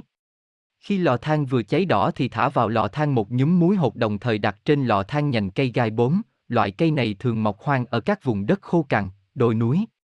Khi cháy muối và câu bốm sẽ phát ra tiếng nổ lách tách bắn khắp nơi, đồng thời quạt thêm cho cho lửa rực mạnh, mở các cửa sổ, cửa lớn để tống xuất khí xấu đi. Tại Đài Loan, Hồng Kông, Singapore người ta cũng tận dụng những bí thuật tương tự như ở Việt Nam ngày xưa, tuy nhiên có sự khác biệt mặc dù cùng mục đích là làm tan mất, xua đuổi tà khí ra khỏi nhà hay cơ sở làm ăn. Dưới đây là bí thuật gọi là bí thuật dùng hơi ấm. Trước hết phải chọn ngày tốt để thực hiện. Khi thực hiện bí thuật này thì phải dùng giấy hay màng vải sẫm màu, nếu đen càng tốt che kín các cửa phòng nhà ở hay cơ sở muốn trục khí xấu. Gần sát và cửa chánh đặt một lò than quạt cho nóng đỏ lên, nhớ là chờ đúng giờ tốt mới khỏi cho lò nóng rực lửa. Khói và hơi ấm sẽ tỏa khắp phòng. Người chủ trì hay thầy phong thủy sẽ đọc chú An Mani Padmi Hum liên tục nhưng không hấp tấp rồi bước qua lò than đỏ bằng chân trái rồi tiếp theo là bàn chân phải.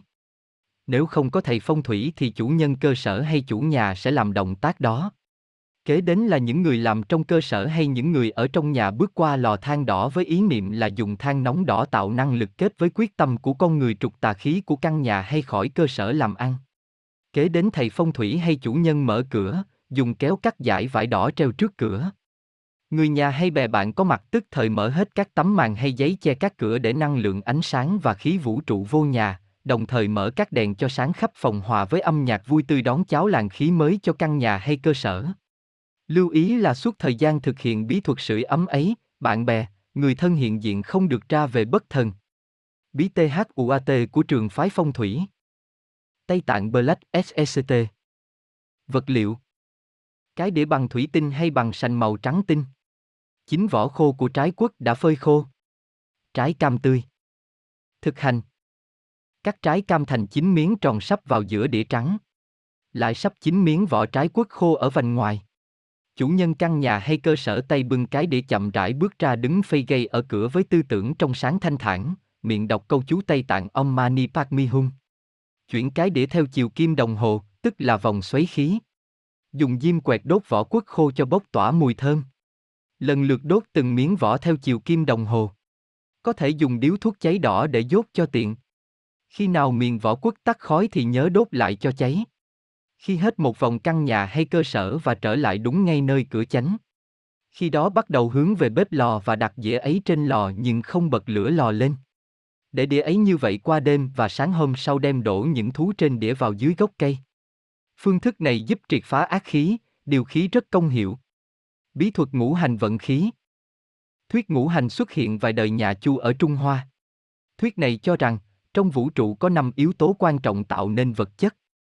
Năm yếu tố ấy gọi là năm hành hay ngũ hành, kim, kim loại, mộc, cây cối, thủy, nước, hỏa, lửa, thổ, đất.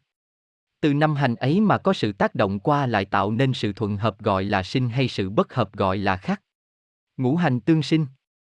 Theo thứ tự, mộc hỏa, thổ, kim, thủy thì. Mộc sinh hỏa. Cây cối gỗ cháy sinh ra lửa. Hỏa sinh thổ. Lửa đốt mọi thứ ra cho đất thổ sinh kim. Kim sinh ra trong lòng đất. Kim sinh thủy. Kim loại đốt nóng thành chất lỏng. Như vậy hành đứng kề cận nhau thì sinh cho nhau, cứ thế mà tạo nên cái vòng tương sinh luân chuyển mãi không ngừng. Mộc, sinh, hỏa, sinh, TH ổ sinh kim, sinh, thủy. Mộc. Ngũ hành tương khắc. Cũng vậy theo thứ tự trên thì cách hành cách nhau khắc chế nhau. mộc khắc thổ, cây mọc trên đất, hút chất bổ của đất và rễ cây làm nứt nẻ, phá hoại đất. Hỏa khắc kim, lửa đốt cháy kim loại. Thổ khắc thủy, đất làm ngăn chặn nước. Thủy khắc hỏa, nước làm tắt lửa. Kim khắc mộc, kim loại đâm vào gỗ. Mộc khắc, thố, khắc, thủy, khắc, H-O-A khắc, K-I-M khắc, mộc. Cái vòng khắc chế cứ thế mà luân lưu mãi. Vòng sinh và vòng khắc cứ luân lưu mãi chỉ rõ cái triết lý cao siêu của sự đổi thay biến dịch của vũ trụ tự nhiên. Sau khi thuyết ngũ hành khắc hợp ra đời, các nhà phong thủy đã nghĩ đến mối tương quan khắc hợp của các sự vật, từ đó phát sinh bí thuật ngũ hành vận khí. Ngũ hành vận khí là năm yếu tố trong vũ trụ khi hỗ trợ thuận hợp nhau thì giúp khí vận hành điều hòa. Nhưng nếu năm yếu tố ấy tác động khắc chế nhau thì sẽ gây cản trở, nhiễu loạn khí. Ta có thể áp dụng bí thuật ngũ hành vận khí trong nhà bếp, nơi lò sưởi hay sắp xếp đồ đạc trong nhà, trong tiệm. Hai nơi quan trọng liên quan tới sự vận hành khí trong nhà là bếp lò và lò sưởi. Bếp lò, trong bếp lò ta khởi đi từ bồn rửa chén thuộc hành thủy. Nếu cạnh bồn rửa chén ta đặt chậu cây xanh tức là hành mộc, như vậy thủy sẽ dưỡng mộc. Từ đó, nếu gần bên chậu cây xanh ta đặt nồi cơm điện, lò nướng hay bếp lò tức là hành hỏa ta sẽ được mộc sinh ra hỏa. Bên cạnh hỏa, nếu đặt những bình xanh đựng muối, đường, bột thuộc hành thổ. Như vậy sẽ được hỏa sinh thổ. Cạnh bình xanh ấy nếu có dao mượn nũa thuộc hành kim thì sẽ tạo thành thổ sinh kim, nếu bên cạnh đó đặt cái tủ lạnh, hành thủy, để có hành sinh kim sinh thủy. Như vậy trong bếp đã có một vòng sinh về ngũ hành vận khí. Thủy dưỡng mộc, mộc sinh hỏa, hỏa sinh thổ, thổ sinh kim và kim lại sinh thủy. Lò sưởi, nơi lò sưởi ta nên tạo một vòng về ngũ hành để vận khí. Trước tiên hãy gắn một tấm gương soi trên lò sưởi, hành thủy. Kế đến đặt một chậu cây xanh, hành mộc. Nếu mùa hè thắp đèn cậy trong lò sưởi, mùa đông đốt củi để tạo thành hỏa. Trước lò sưởi đặt bình sành, trong đựng đất, chớ không phải cát, để tạo thành thổ. Trong bình thả vào 9 đồng xu, đồng tiền cổ buộc vào một sợi dây đỏ, đó là hành kim. Như vậy ta có năm hành tương hợp đó là thủy dưỡng mộc, mộc sinh hỏa, hỏa sinh thổ, thổ sinh kim và kim lại sinh thủy. Bằng hình thức ngũ hành tương sinh tương khắc, ta có thể suy ra sự tốt xấu, thuận hợp hay không khí cơ sở, cửa tiệm của ta nhằm hành gì, có hợp với hành của bản mệnh ta không và xét luôn cả vị trí của cửa tiệm mình ở kề cận tiệm có hành gì. Ví dụ bạn có cơ sở chuyên bán về nước uống thức là hành thủy. Nếu kề cận tiệm kim hoàng, hành kim, thì rõ ràng là có lợi vì kim sanh thủy. Nếu tiệm kế bên bán gạch đá xây cất thì đó là hành thổ mà thổ chận thủy, như cái đập chận nước. Như vậy tiệm nước khó phát đạt. Cũng từ những bí thuật ngũ hành vận khí ta áp dụng cả vào việc xây cất, ví dụ người mệnh thổ ở nhà có mái nhọn, hành hỏa, sẽ thuận lợi vì hỏa sinh thổ. Nếu nhà có mặt bằng và dài thì đó là mộc, mộc nằm ngang, không lợi vì mộc khắc thổ. Cũng vậy, màu sắc cũng quan trọng khi xét về ngũ hành, đen thủy, trắng kim, vàng nâu thổ, đỏ hồng hỏa, xanh lục mộc, người mệnh kim hợp màu vàng, nâu, trắng. Người mệnh hỏa hợp màu xanh lá cây, người mệnh thổ hợp màu vàng, nâu, đỏ, hồng. Người mệnh thủy hợp màu trắng, người mệnh mộc hợp màu đen, xanh lá cây. Các tranh ảnh trưng bày. Khi nói về những tranh ảnh tức là ta đi vào lãnh vực biểu tượng liên quan tới không những thẩm mỹ mà còn ý nghĩa thâm sâu thuộc tâm linh, ký ức hay còn là điềm báo trước. Khoa phong thủy thuộc phái hình tượng luôn luôn coi trọng lĩnh vực này. Nhà phong thủy ngoài kiến thức, bài bản về lý thuyết phong thủy ra còn phải có khả năng bén nhạy về mặt tâm linh, tưởng tượng. Nhiều người vừa bước vào nhà của thân chủ đã nhận ra được những điểm bất thường phát in qua hình ảnh treo trên tường. Khoa tâm sinh lý học đã từ lâu đã cho biết rằng, tư tưởng ý nghĩa của con người biểu lộ qua màu sắc, hình ảnh, biểu tượng mà họ ưa thích hay có khi hợp cảnh ngộ. Ta thường nghe tâm và cảnh đi đôi với nhau hay mấy chữ, đồng thanh tương ứng đồng khí tương cầu. Có người thấy một bức tranh là tự nhiên yêu thích vô cùng bởi hợp với tư tưởng hay tâm trạng hoặc hoàn cảnh hiện tại hay tương lai. Mỗi người đều có cái giác quan thứ sáu nhưng biểu lộ rõ nét mạnh hay yếu mà thôi.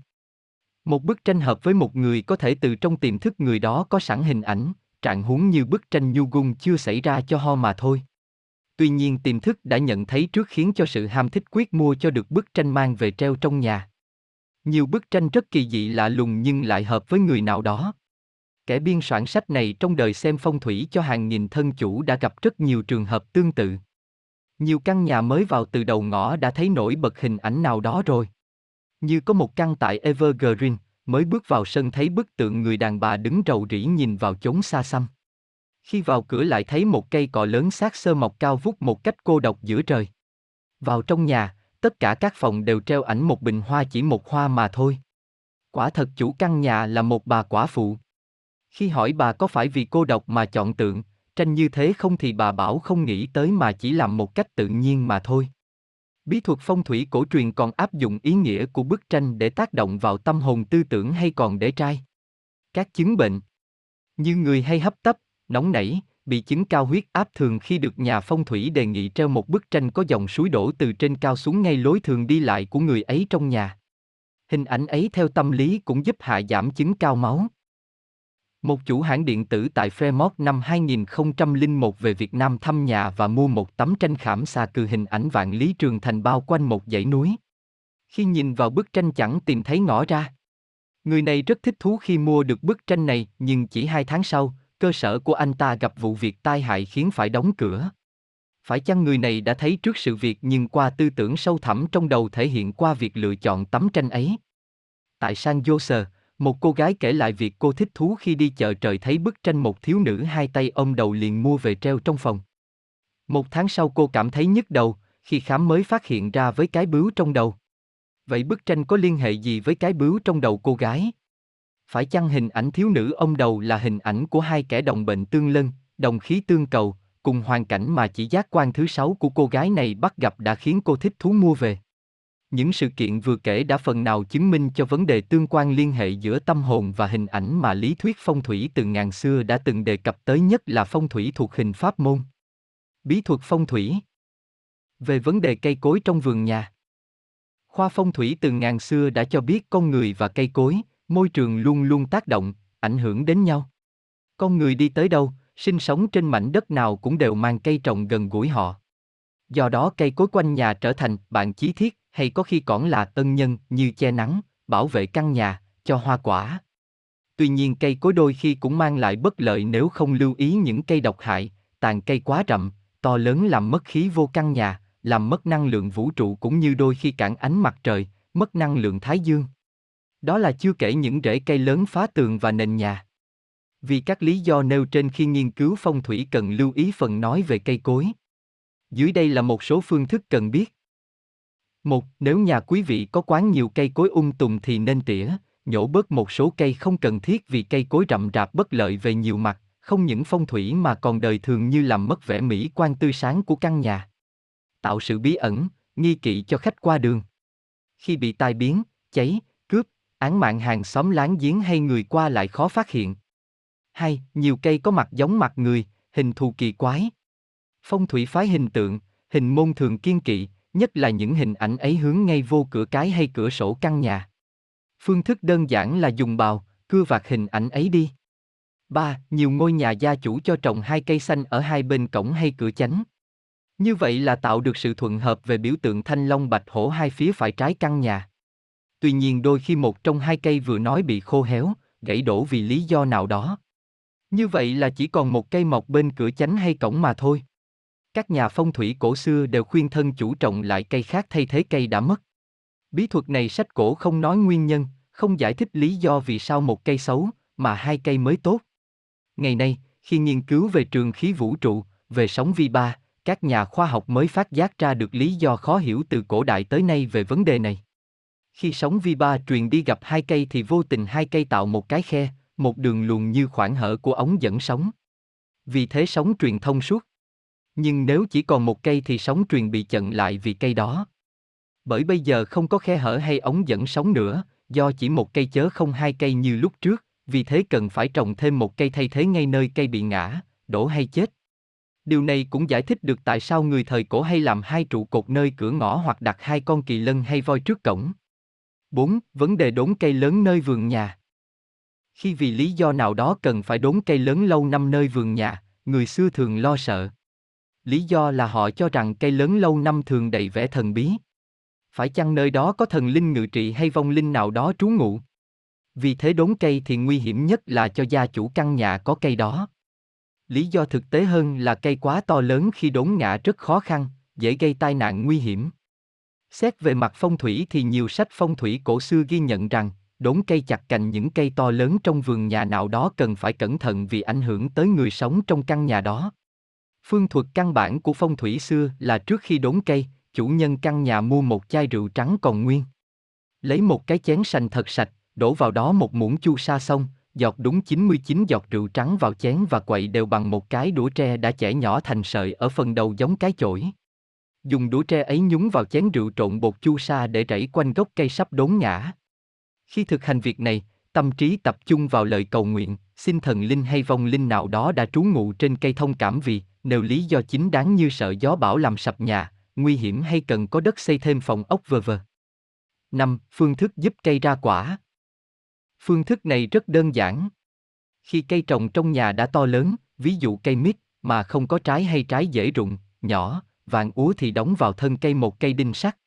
Người xưa gọi là phép trừ tà vì cây bị ma quỷ ám hay bị yểm không ra trái tự nhiên phải đóng đinh trục cái xấu ra khỏi cây. Ngày nay có thể suy đoán khi đóng cây đinh sắt vào thân cây tức là giúp cây có chất sắt, phe, vì cây bị thiếu chất sắt. Treo lá ngải trừ ma quái. Lá ngải cứu là một loại lá có nhiều công dụng về dịu tính như làm dịu không khí nóng bức, lọc sạch không khí giúp sự hô hấp được thuận lợi. Vào ngày Tết Đoan Ngọ tức là ngày 5 tháng 5 người Việt Nam thường có tục lệ treo trùm lá ngải ở trước nhà để trừ tà, ma quỷ, đuổi bệnh tật. Phong thủy và bùa chú Mặc dầu ngày nay các nhà nghiên cứu phong thủy khám phá ra vô tính cách khoa học trong lý thuyết phong thủy. Tuy nhiên phong thủy vẫn còn là những điểm lạ lùng khó hiểu mà từ ngàn xưa các nhà phong thủy bậc thầy từng thực hiện thành công nhưng ngày nay hiếm ai có thể tìm thấy rõ ý nghĩa hay giải thích được tại sao.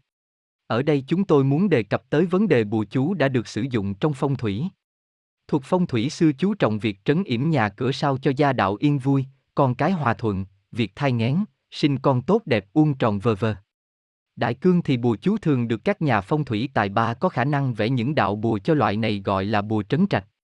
Theo nhà phong thủy lừng danh Trương Huệ Dân thì người xưa dựa vào lý thuyết từ ngàn xưa về sự liên quan tương hợp giữa vũ trụ và con người, gọi là thiên nhân tương ứng, thu năng lượng khí của vũ trụ hòa vào khí của bản thân để từ đó phóng vào bên ngoài những ý tưởng, những thông tin. Trong phong thủy, người xưa cũng sử dụng bùa nhờ tới khí hay bùa hóa khí hầu làm cân bằng những trường khí bất hợp. Người vẽ bùa nổi tiếng thời cổ Trung Hoa phải kể đến là Hoàng Công Thạch và Trương Tiên Sư. Đặc biệt nhất là bùa đạo, loại bùa mà từ thời xa xưa, người Trung Hoa và Việt Nam thường dùng để treo trước cửa nhà nhất là vào các ngày Tết. Người ta dùng hai miếng ván gỗ cây đào để vẽ lên đó hai vị thần chuyên trừ yêu quái, xua đuổi tà khí xấu xa. Hai vị thần đó là Uất Lũy và Thần Đồ.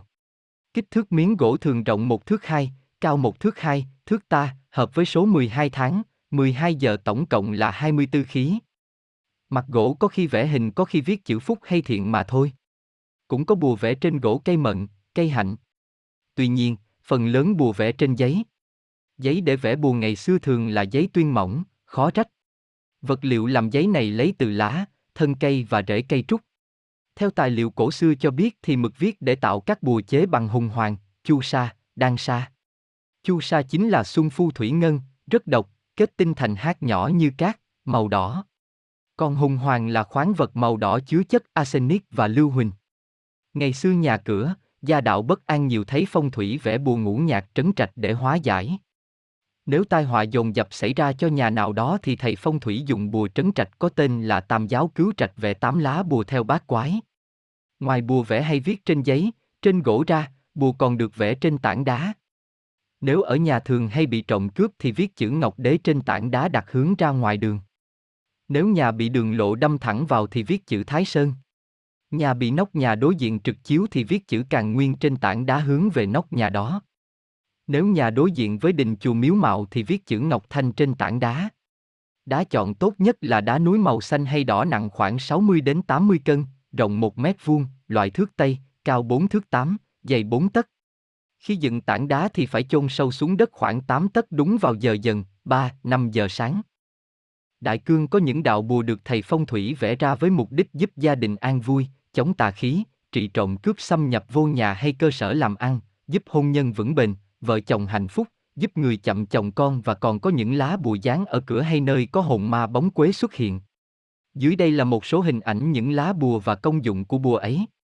Trong những tài liệu nghiên cứu về dân tục học Trung Hoa thời cổ thường nhắc tới những loại phù trú. Các nhà phong thủy thời xưa đã tận dụng một số phù để trấn trạch. Dưới đây là một vài hình ảnh về phù liên quan tới phong thủy nhà cửa đất đai chúng tôi mượn trong tư liệu phù chú Trung Hoa thời cổ của soạn giả Cao Quốc Phiên. Ngoài bùa ra còn có chú, những câu chú đọc lên có khả năng tác động vào bên ngoài. Lý do lời nói liên quan tới sóng điên não từ trường của não bộ.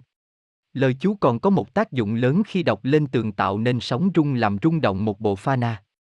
Trong cơ thể. Mà theo y học thì cơ thể cần có những rung động để duy trì lực sống. Thí dụ dễ thấy nhất là những ai khi đọc bài kinh chú Đại Bi sẽ cảm động ngay sự rung động của cơ tim, của thanh quản, của lồng ngực, kéo theo sự rung động của bao tử ruột, tai, vờ vờ. Ngay những câu kinh của đoạn mở đầu cũng thấy tác dụng của sự rung. Thiên thủ thiên nhãn. Vô ngại đa bi, tâm đà la ni. Nam mô hắc ra đát na, đa ra dạ gia. Nam mô a rị gia bà lô kiết đế thước bát ra gia. Bồ đề tác đỏa bà gia. Ma ha tác đỏa bà gia. Ma ha ca lô ni ca gia, án tác bàn ra phạt duệ. Số đát na đát tỏa. Ta cũng có thể nhận rõ tính chất trung động đó khi đọc câu chú của lục tự đại minh chân ngôn. Ông Mani Padme Hum Trong pháp môn tối cổ xưa của Tây Tạng có ba lãnh vực thâm diệu. Đó là linh phù hay mandala, thần chú, Dharani và pháp ấn, Mura. Theo phong thủy Tây Tạng, thường khi dùng lời chú để kiểm soát, chế ngự hay làm cân bằng về ngũ hành. Còn khi bắt đầu đặt móng xây nhà cửa hay cơ sở làm ăn nên đọc chú sau đây giúp xóa tan những điều xấu xa tai hại. Ông A K N I N K N I A J H I L A Mendala M A N J A I H So H A R. Đá trong phong thủy. Trạch trấn trạch. Trong phong thủy, phương thức trạch trấn trạch được xem là bí thuật cổ xưa nhất của Trung Hoa. Bí thuật tận dụng các khối đá. Bí thuật này là tận dụng các khối đá nặng và cứng rắn. Khi xây nhà luôn luôn chọn một khối đá nặng đặt ở vị thế mà nhà phong thủy đã chọn trước cho gia chủ.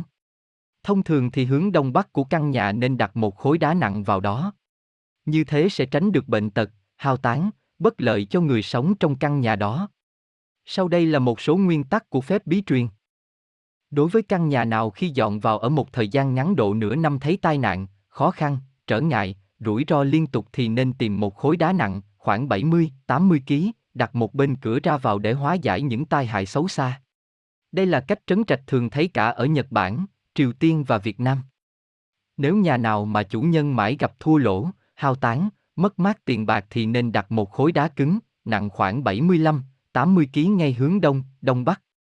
Nói đến đá cũng cần biết thêm là thời cổ xưa ở Trung Quốc, đá trắng gọi là bạch thạch rất được ưa chuộng. Các cổ lão, những người già xưa, coi trọng đá trắng, cho bạch thạch là hộ pháp, bảo vệ và đem may mắn cho căn nhà nếu vô tình trong vườn nhà có khối đá trắng. Những ai mua thửa đất nào vô tình có khối đá trắng thì nơi ấy sẽ là đất quý, làm nhà ở rất tốt. Bí thuật dùng bột đá Phương thức này dùng bột của khối đá đã chọn để trấn yểm cho những căn nhà mà khi gia chủ vào ở thường hay bị rủi ro thất bại hay bị bệnh hay cải cọ mất mát tiền của vờ vờ. Thật ra đây là phương thức chế tạo, thu nhập những bột xây tù các chất đá ra như hùng hoàng, bạch thạch, silic, chu sa tử thạch cao, mỗi thứ đúng năm lượng. Dùng giấy gói mỗi loại bột đá vào mỗi gói riêng, lựa chỗ đất sạch, bằng phẳng chôn mỗi gói bột đá vào mỗi lỗ sâu khoảng 3 tấc. Gia chủ bưng khay rượu, ngũ quả khấn như sau. Thời gia chính dương. Xá chăng thiên thương. Ngũ thần hào hợp. Trừ âm họa dương. Cấp cấp như luật lệnh. Đọc hai lần năm câu này, sau đó rót rượu dân cúng. Rồi khấn tiếp. Kim trăng tri hậu. An ngô tâm định. Ngũ ý kim ngọc. Hoàng, hoàng tài vật. Mãn phòng tử tôn. Thể thể các xương. Cấp cấp như luật lệnh. Lại rót một ly rượu. Rồi lại khấn tiếp. Đông Tây khởi vân. Ngũ thần nhương chi. Phát động ngũ thần hà chi. Phục Long khởi vân. Ngũ thần tài chi. Chu tước phi động. Thần an chi. Quý đăng tam công. Vô hữu bệnh nhương. cấp cấp như luật lệnh. Lại rót ly rượu. Bài khấn trên phải đọc ba lần. Đề phòng những khối đá, tượng đá nguy hiểm. Mặt đấu thế gian có những khối đá tốt lành, kết tinh nhưng tinh hoa, năng lực, khí thiên vũ trụ như đã nói trên, nhưng cũng có rất nhiều khối đá gây nguy hại. Nhiều nhà thám hiểm hay sưu tập đồ lại quý hiếm đã mang về nhà những khối đá kỳ dị nơi hoang vắng hay những tượng đá mà có khi đã bị ai đó hiểm bằng bùa chú hay dấu hiệu bí mật bởi lý do khó biết. Kết quả là người trong nhà bị vô số tai nạn, xui xẻo dồn dập mà không hay. Những nghi thức quan trọng Khi dọn vào một ngôi nhà Một căn nhà dù mới hay cũ, khi ta vào ở cũng nên biết rằng, căn nhà ấy tọa lạc trên một vùng đất đai môi trường mà ta chưa hề sinh sống. Bên trong căn nhà ấy là một tiểu môi trường, tức là một vùng không gian nhỏ khác với những tình huống do cách sắp xếp, bố trí và các phòng ốc, ngõ ngách trong nhà. Đó là chưa nói tới cái khí hiện hữu tồn tại trong căn nhà đó, nếu là căn nhà mới hoàn toàn chưa ai ở, mới xây lên thì khí đó là khí ảnh hưởng của cấu trúc căn nhà, của cải đồ đạc bàn ghế tủ giường nếu có hay mùi sơn, mùi vẹt ni, mùi xi măng, vôi, hò, gỗ, còn nếu đó là nhà của mua lại, thuê ở thì khí căn nhà là khí hỗn tạp của đủ thứ kết hợp luôn với khí của những người đã ở trong căn nhà đó. Dù họ dọn đi rồi nhưng khí vẫn lẫn quất trong nhà.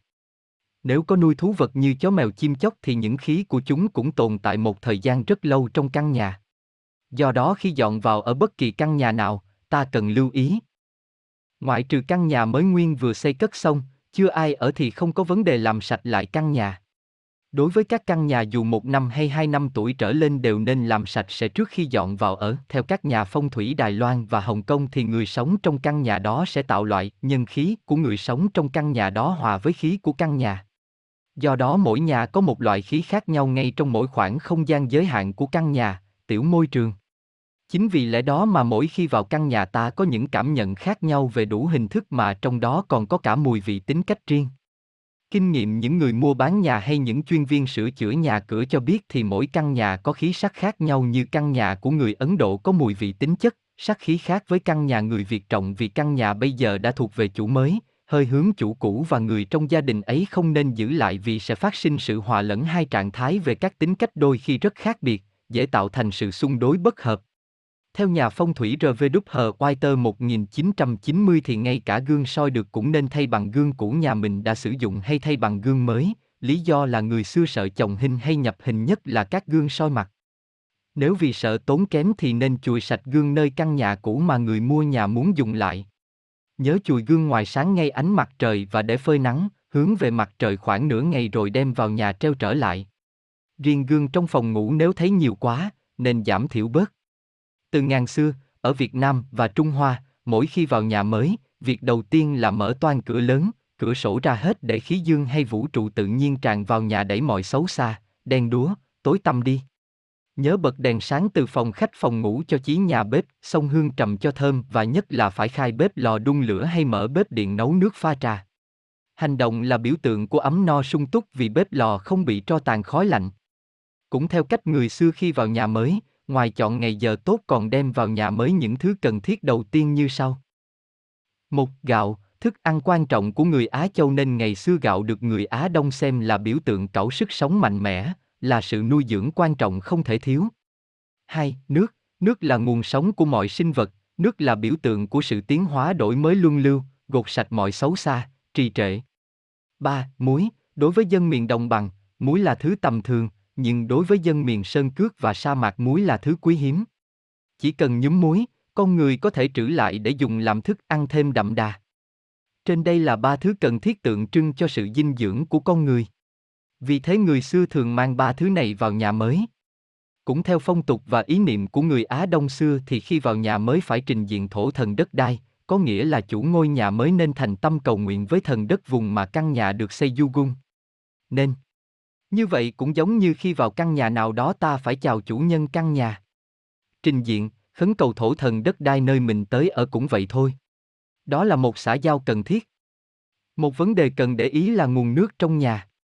Cần để ý các vòi nước ở bếp lò, phòng tắm, nơi rửa tay, nếu vào nhà mới mà thấy vòi nước chảy rỉ rỉ, yếu thì đó là điềm trở ngại, hòa hán, thiếu thốn, phải sửa cho dòng chảy mạnh mới gọi là hành thông, thuận lợi.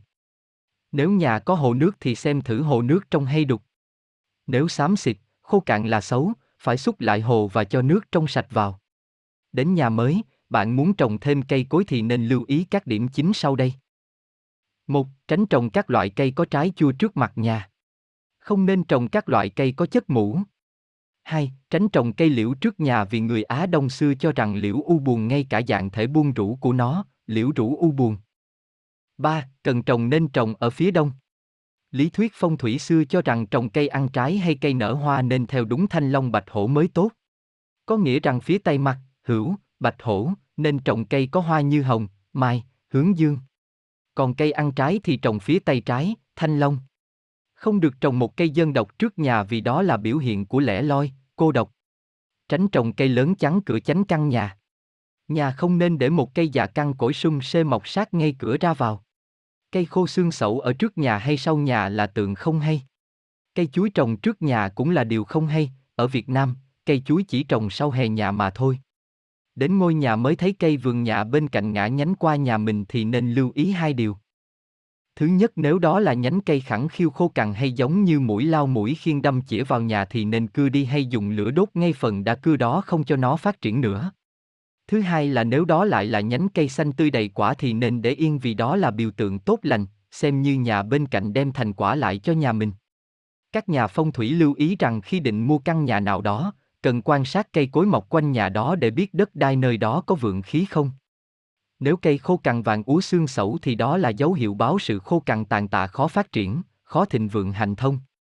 Đến nhà mới thấy cây cối ung um tùng dù xanh tươi cũng nên đốn bớt cho sáng sủa để nhà nhận được khí tốt lành. Một số cây trồng có ý nghĩa đặc biệt về phong thủy cần ghi nhớ. Cây thông, cây tùng, cây trắc bá diệp là những loại cây chỉ sự lớn mạnh hùng khí, trường thọ.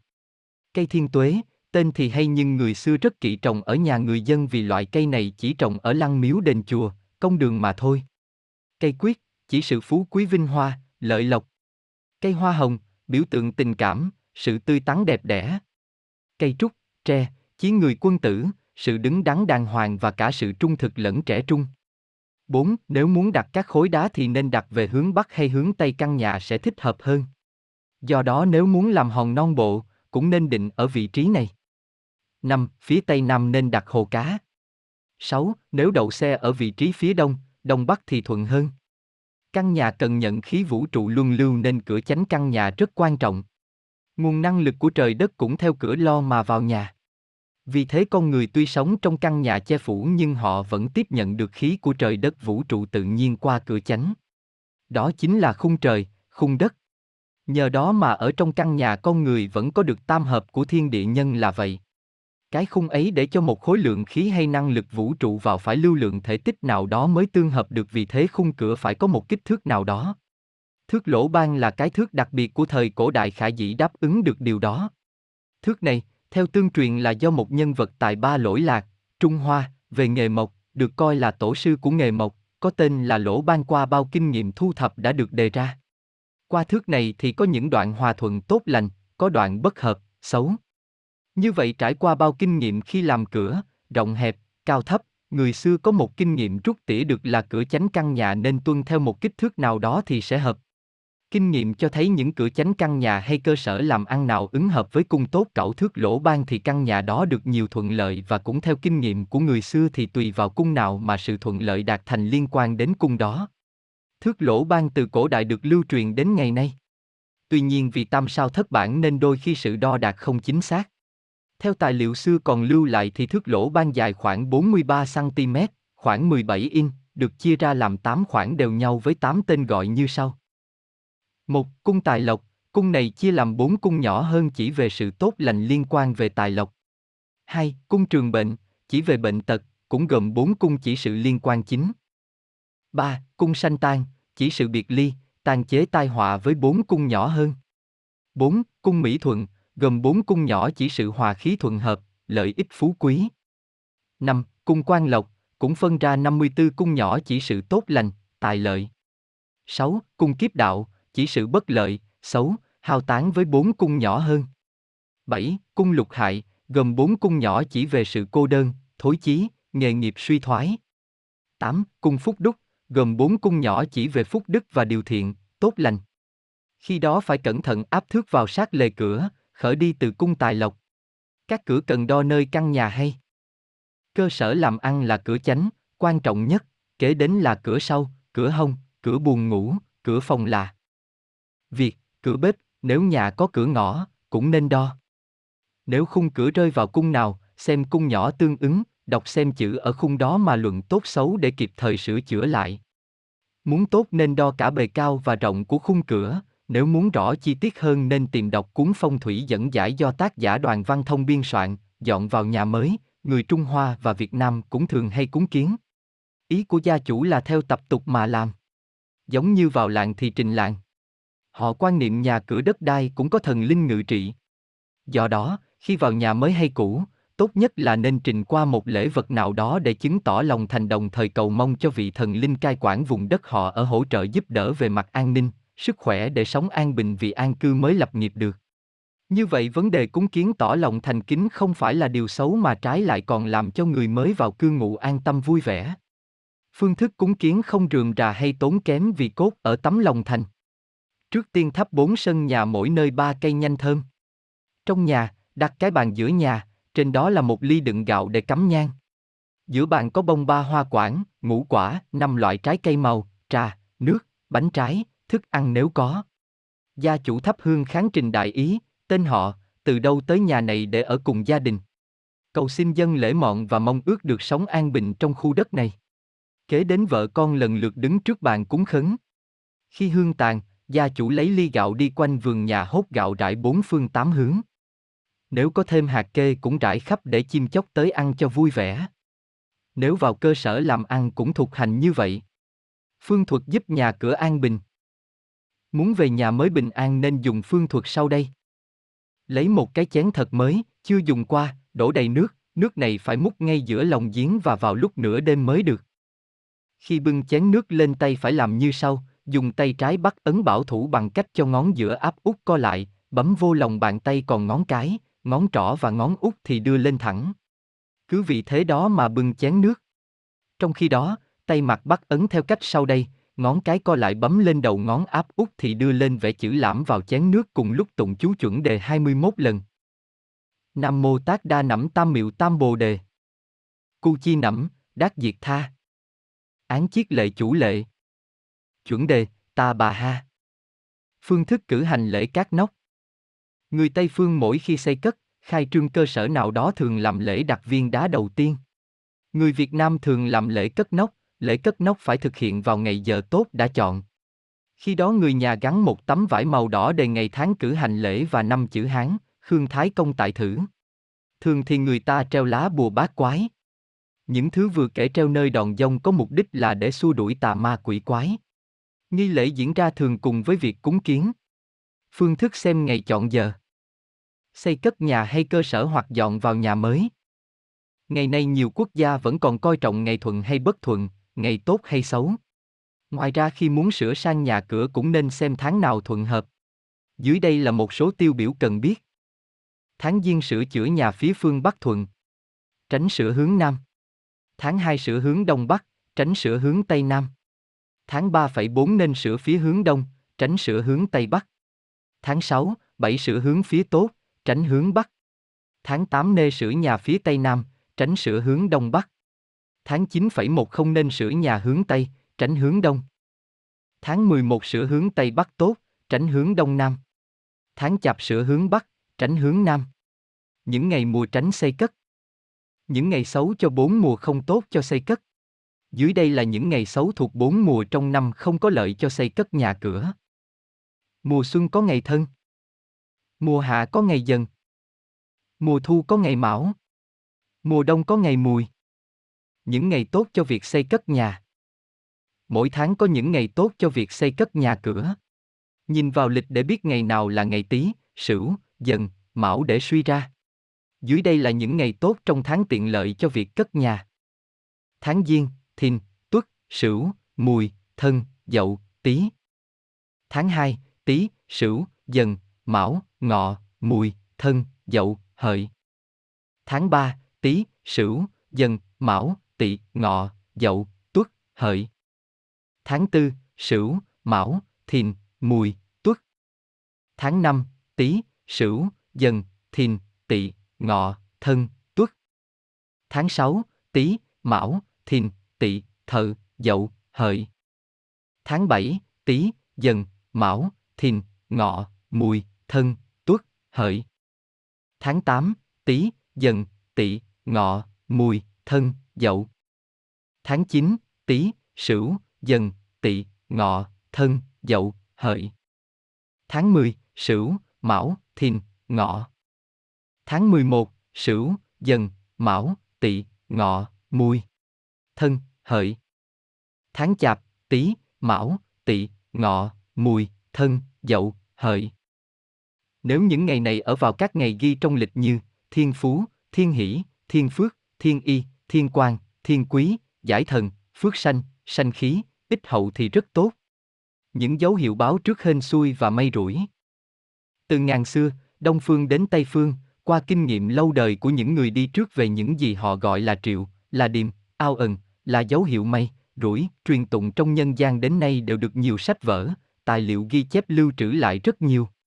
Ngoài những ngày giờ tháng năm, tuổi tác tốt xấu, khắc hợp, người xưa còn lưu ý đến những dấu hiệu, những biểu tượng báo động, cho biết sắp xảy ra những việc hên xui, may rủi. Có thể bảo đó là những điềm lành hay dự báo trước.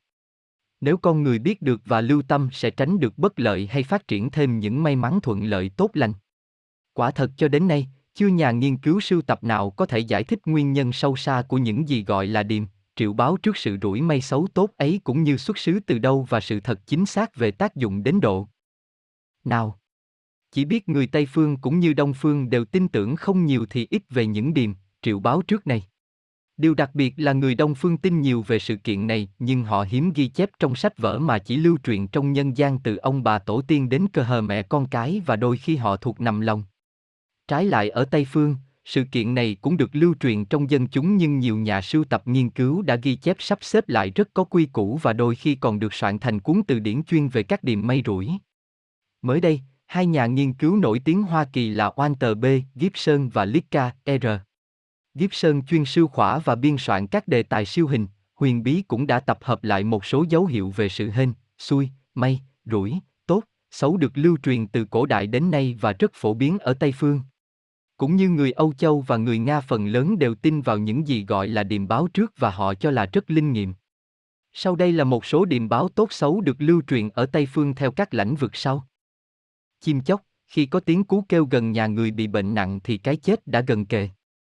Nếu một bé gái nghe tiếng cú kêu thì bé phải ở nhà đừng đi đâu vì rất nguy hiểm.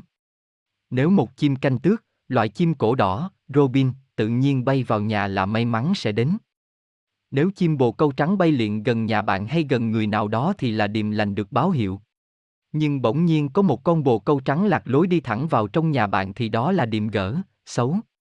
Khi bạn đi lấy bất cứ tổ chim nào tức là bạn đã chuốc lấy điều đau khổ. Sự kiện bất lợi này sẽ đến sau đó nhanh lắm.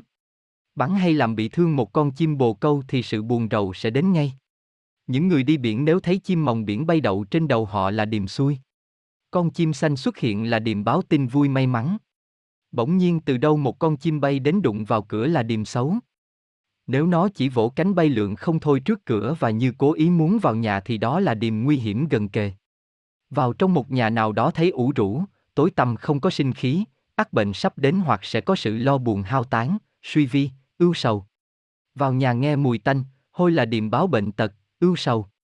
Nếu tự nhiên cảm thấy thanh thoát, sáng sủa, hoặc có mùi thơm tho thanh khiết, đầm ấm là điềm báo sự thịnh vượng, phát tài, hạnh phúc đang đến và sẽ còn đến nữa. Vào nhà thấy người trong nhà đầu bù tóc rối, áo quần xốc xếch, vẻ mặt tối ám là điềm ưu sầu, suy sụp.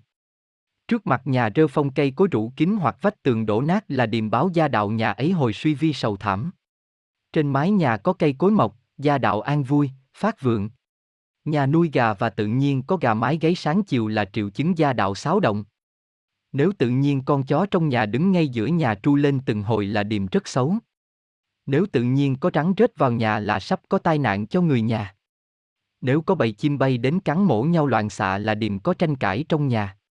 Trong nhà có người ngủ ngày ngủ đêm liên miên là triệu chứng suy vong, hao tán, không phát đạt. Nếu nhà bên cạnh có cây cối và bóng cây ấy đổ vào vườn nhà mình thì đó là điềm triệu ứng vào sự hoành tại phát triển. Thắp đèn dầu để giữa nhà ban ngày là điềm báo sắp có sự chết chóc bệnh hoạn. Chuột xuất hiện trong nhà vào ban trưa là điềm sẽ hao tài. Trong nhà nơi bàn thờ tổ tiên hay chỗ thờ thần tại tự nhiên lư hương bốc cháy là điềm báo sắp hỏa hoạn trong nhà nên cẩn thận. Vòi nước trong nhà chảy rỉ rỉ là điềm hao tán. Hồ nước trong vườn cạn khô là điềm tàn tạ, kiệt quệ. Đôi dép, điều tối kỵ là để dôi dép trên ngăn kệ, ngăn tủ cao quá đầu bạn. Bức tranh, khi một bức tranh trong nhà tự nhiên rơi xuống là điềm xấu. Nếu tranh đó là tranh vẽ hay ảnh chụp người trong nhà thì đó là dấu hiệu bất ổn đối với người đó. Hãy cẩn thận về mọi mặt. Chim sẽ nhảy nhót kêu trên mái nhà là điềm báo sắp có tin vui, người ở xa đến. Tự nhiên có chuột treo trong nhà là có tin vui.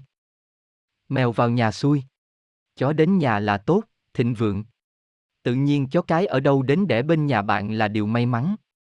Chim bồ câu tới đầy sân và làm tổ trên mái nhà là điềm báo gia đình hưng thịnh giàu sang. Nếu bỗng nhiên có một con chó lạ nào đó vào nhà bạn đó là dấu hiệu sự may mắn, tốt lành đến với gia đình bạn. Điều này trùng hợp với suy đoán của người Đông Phương. Tự nhiên con chó trên rỉ dưới cửa là điềm báo sự không may.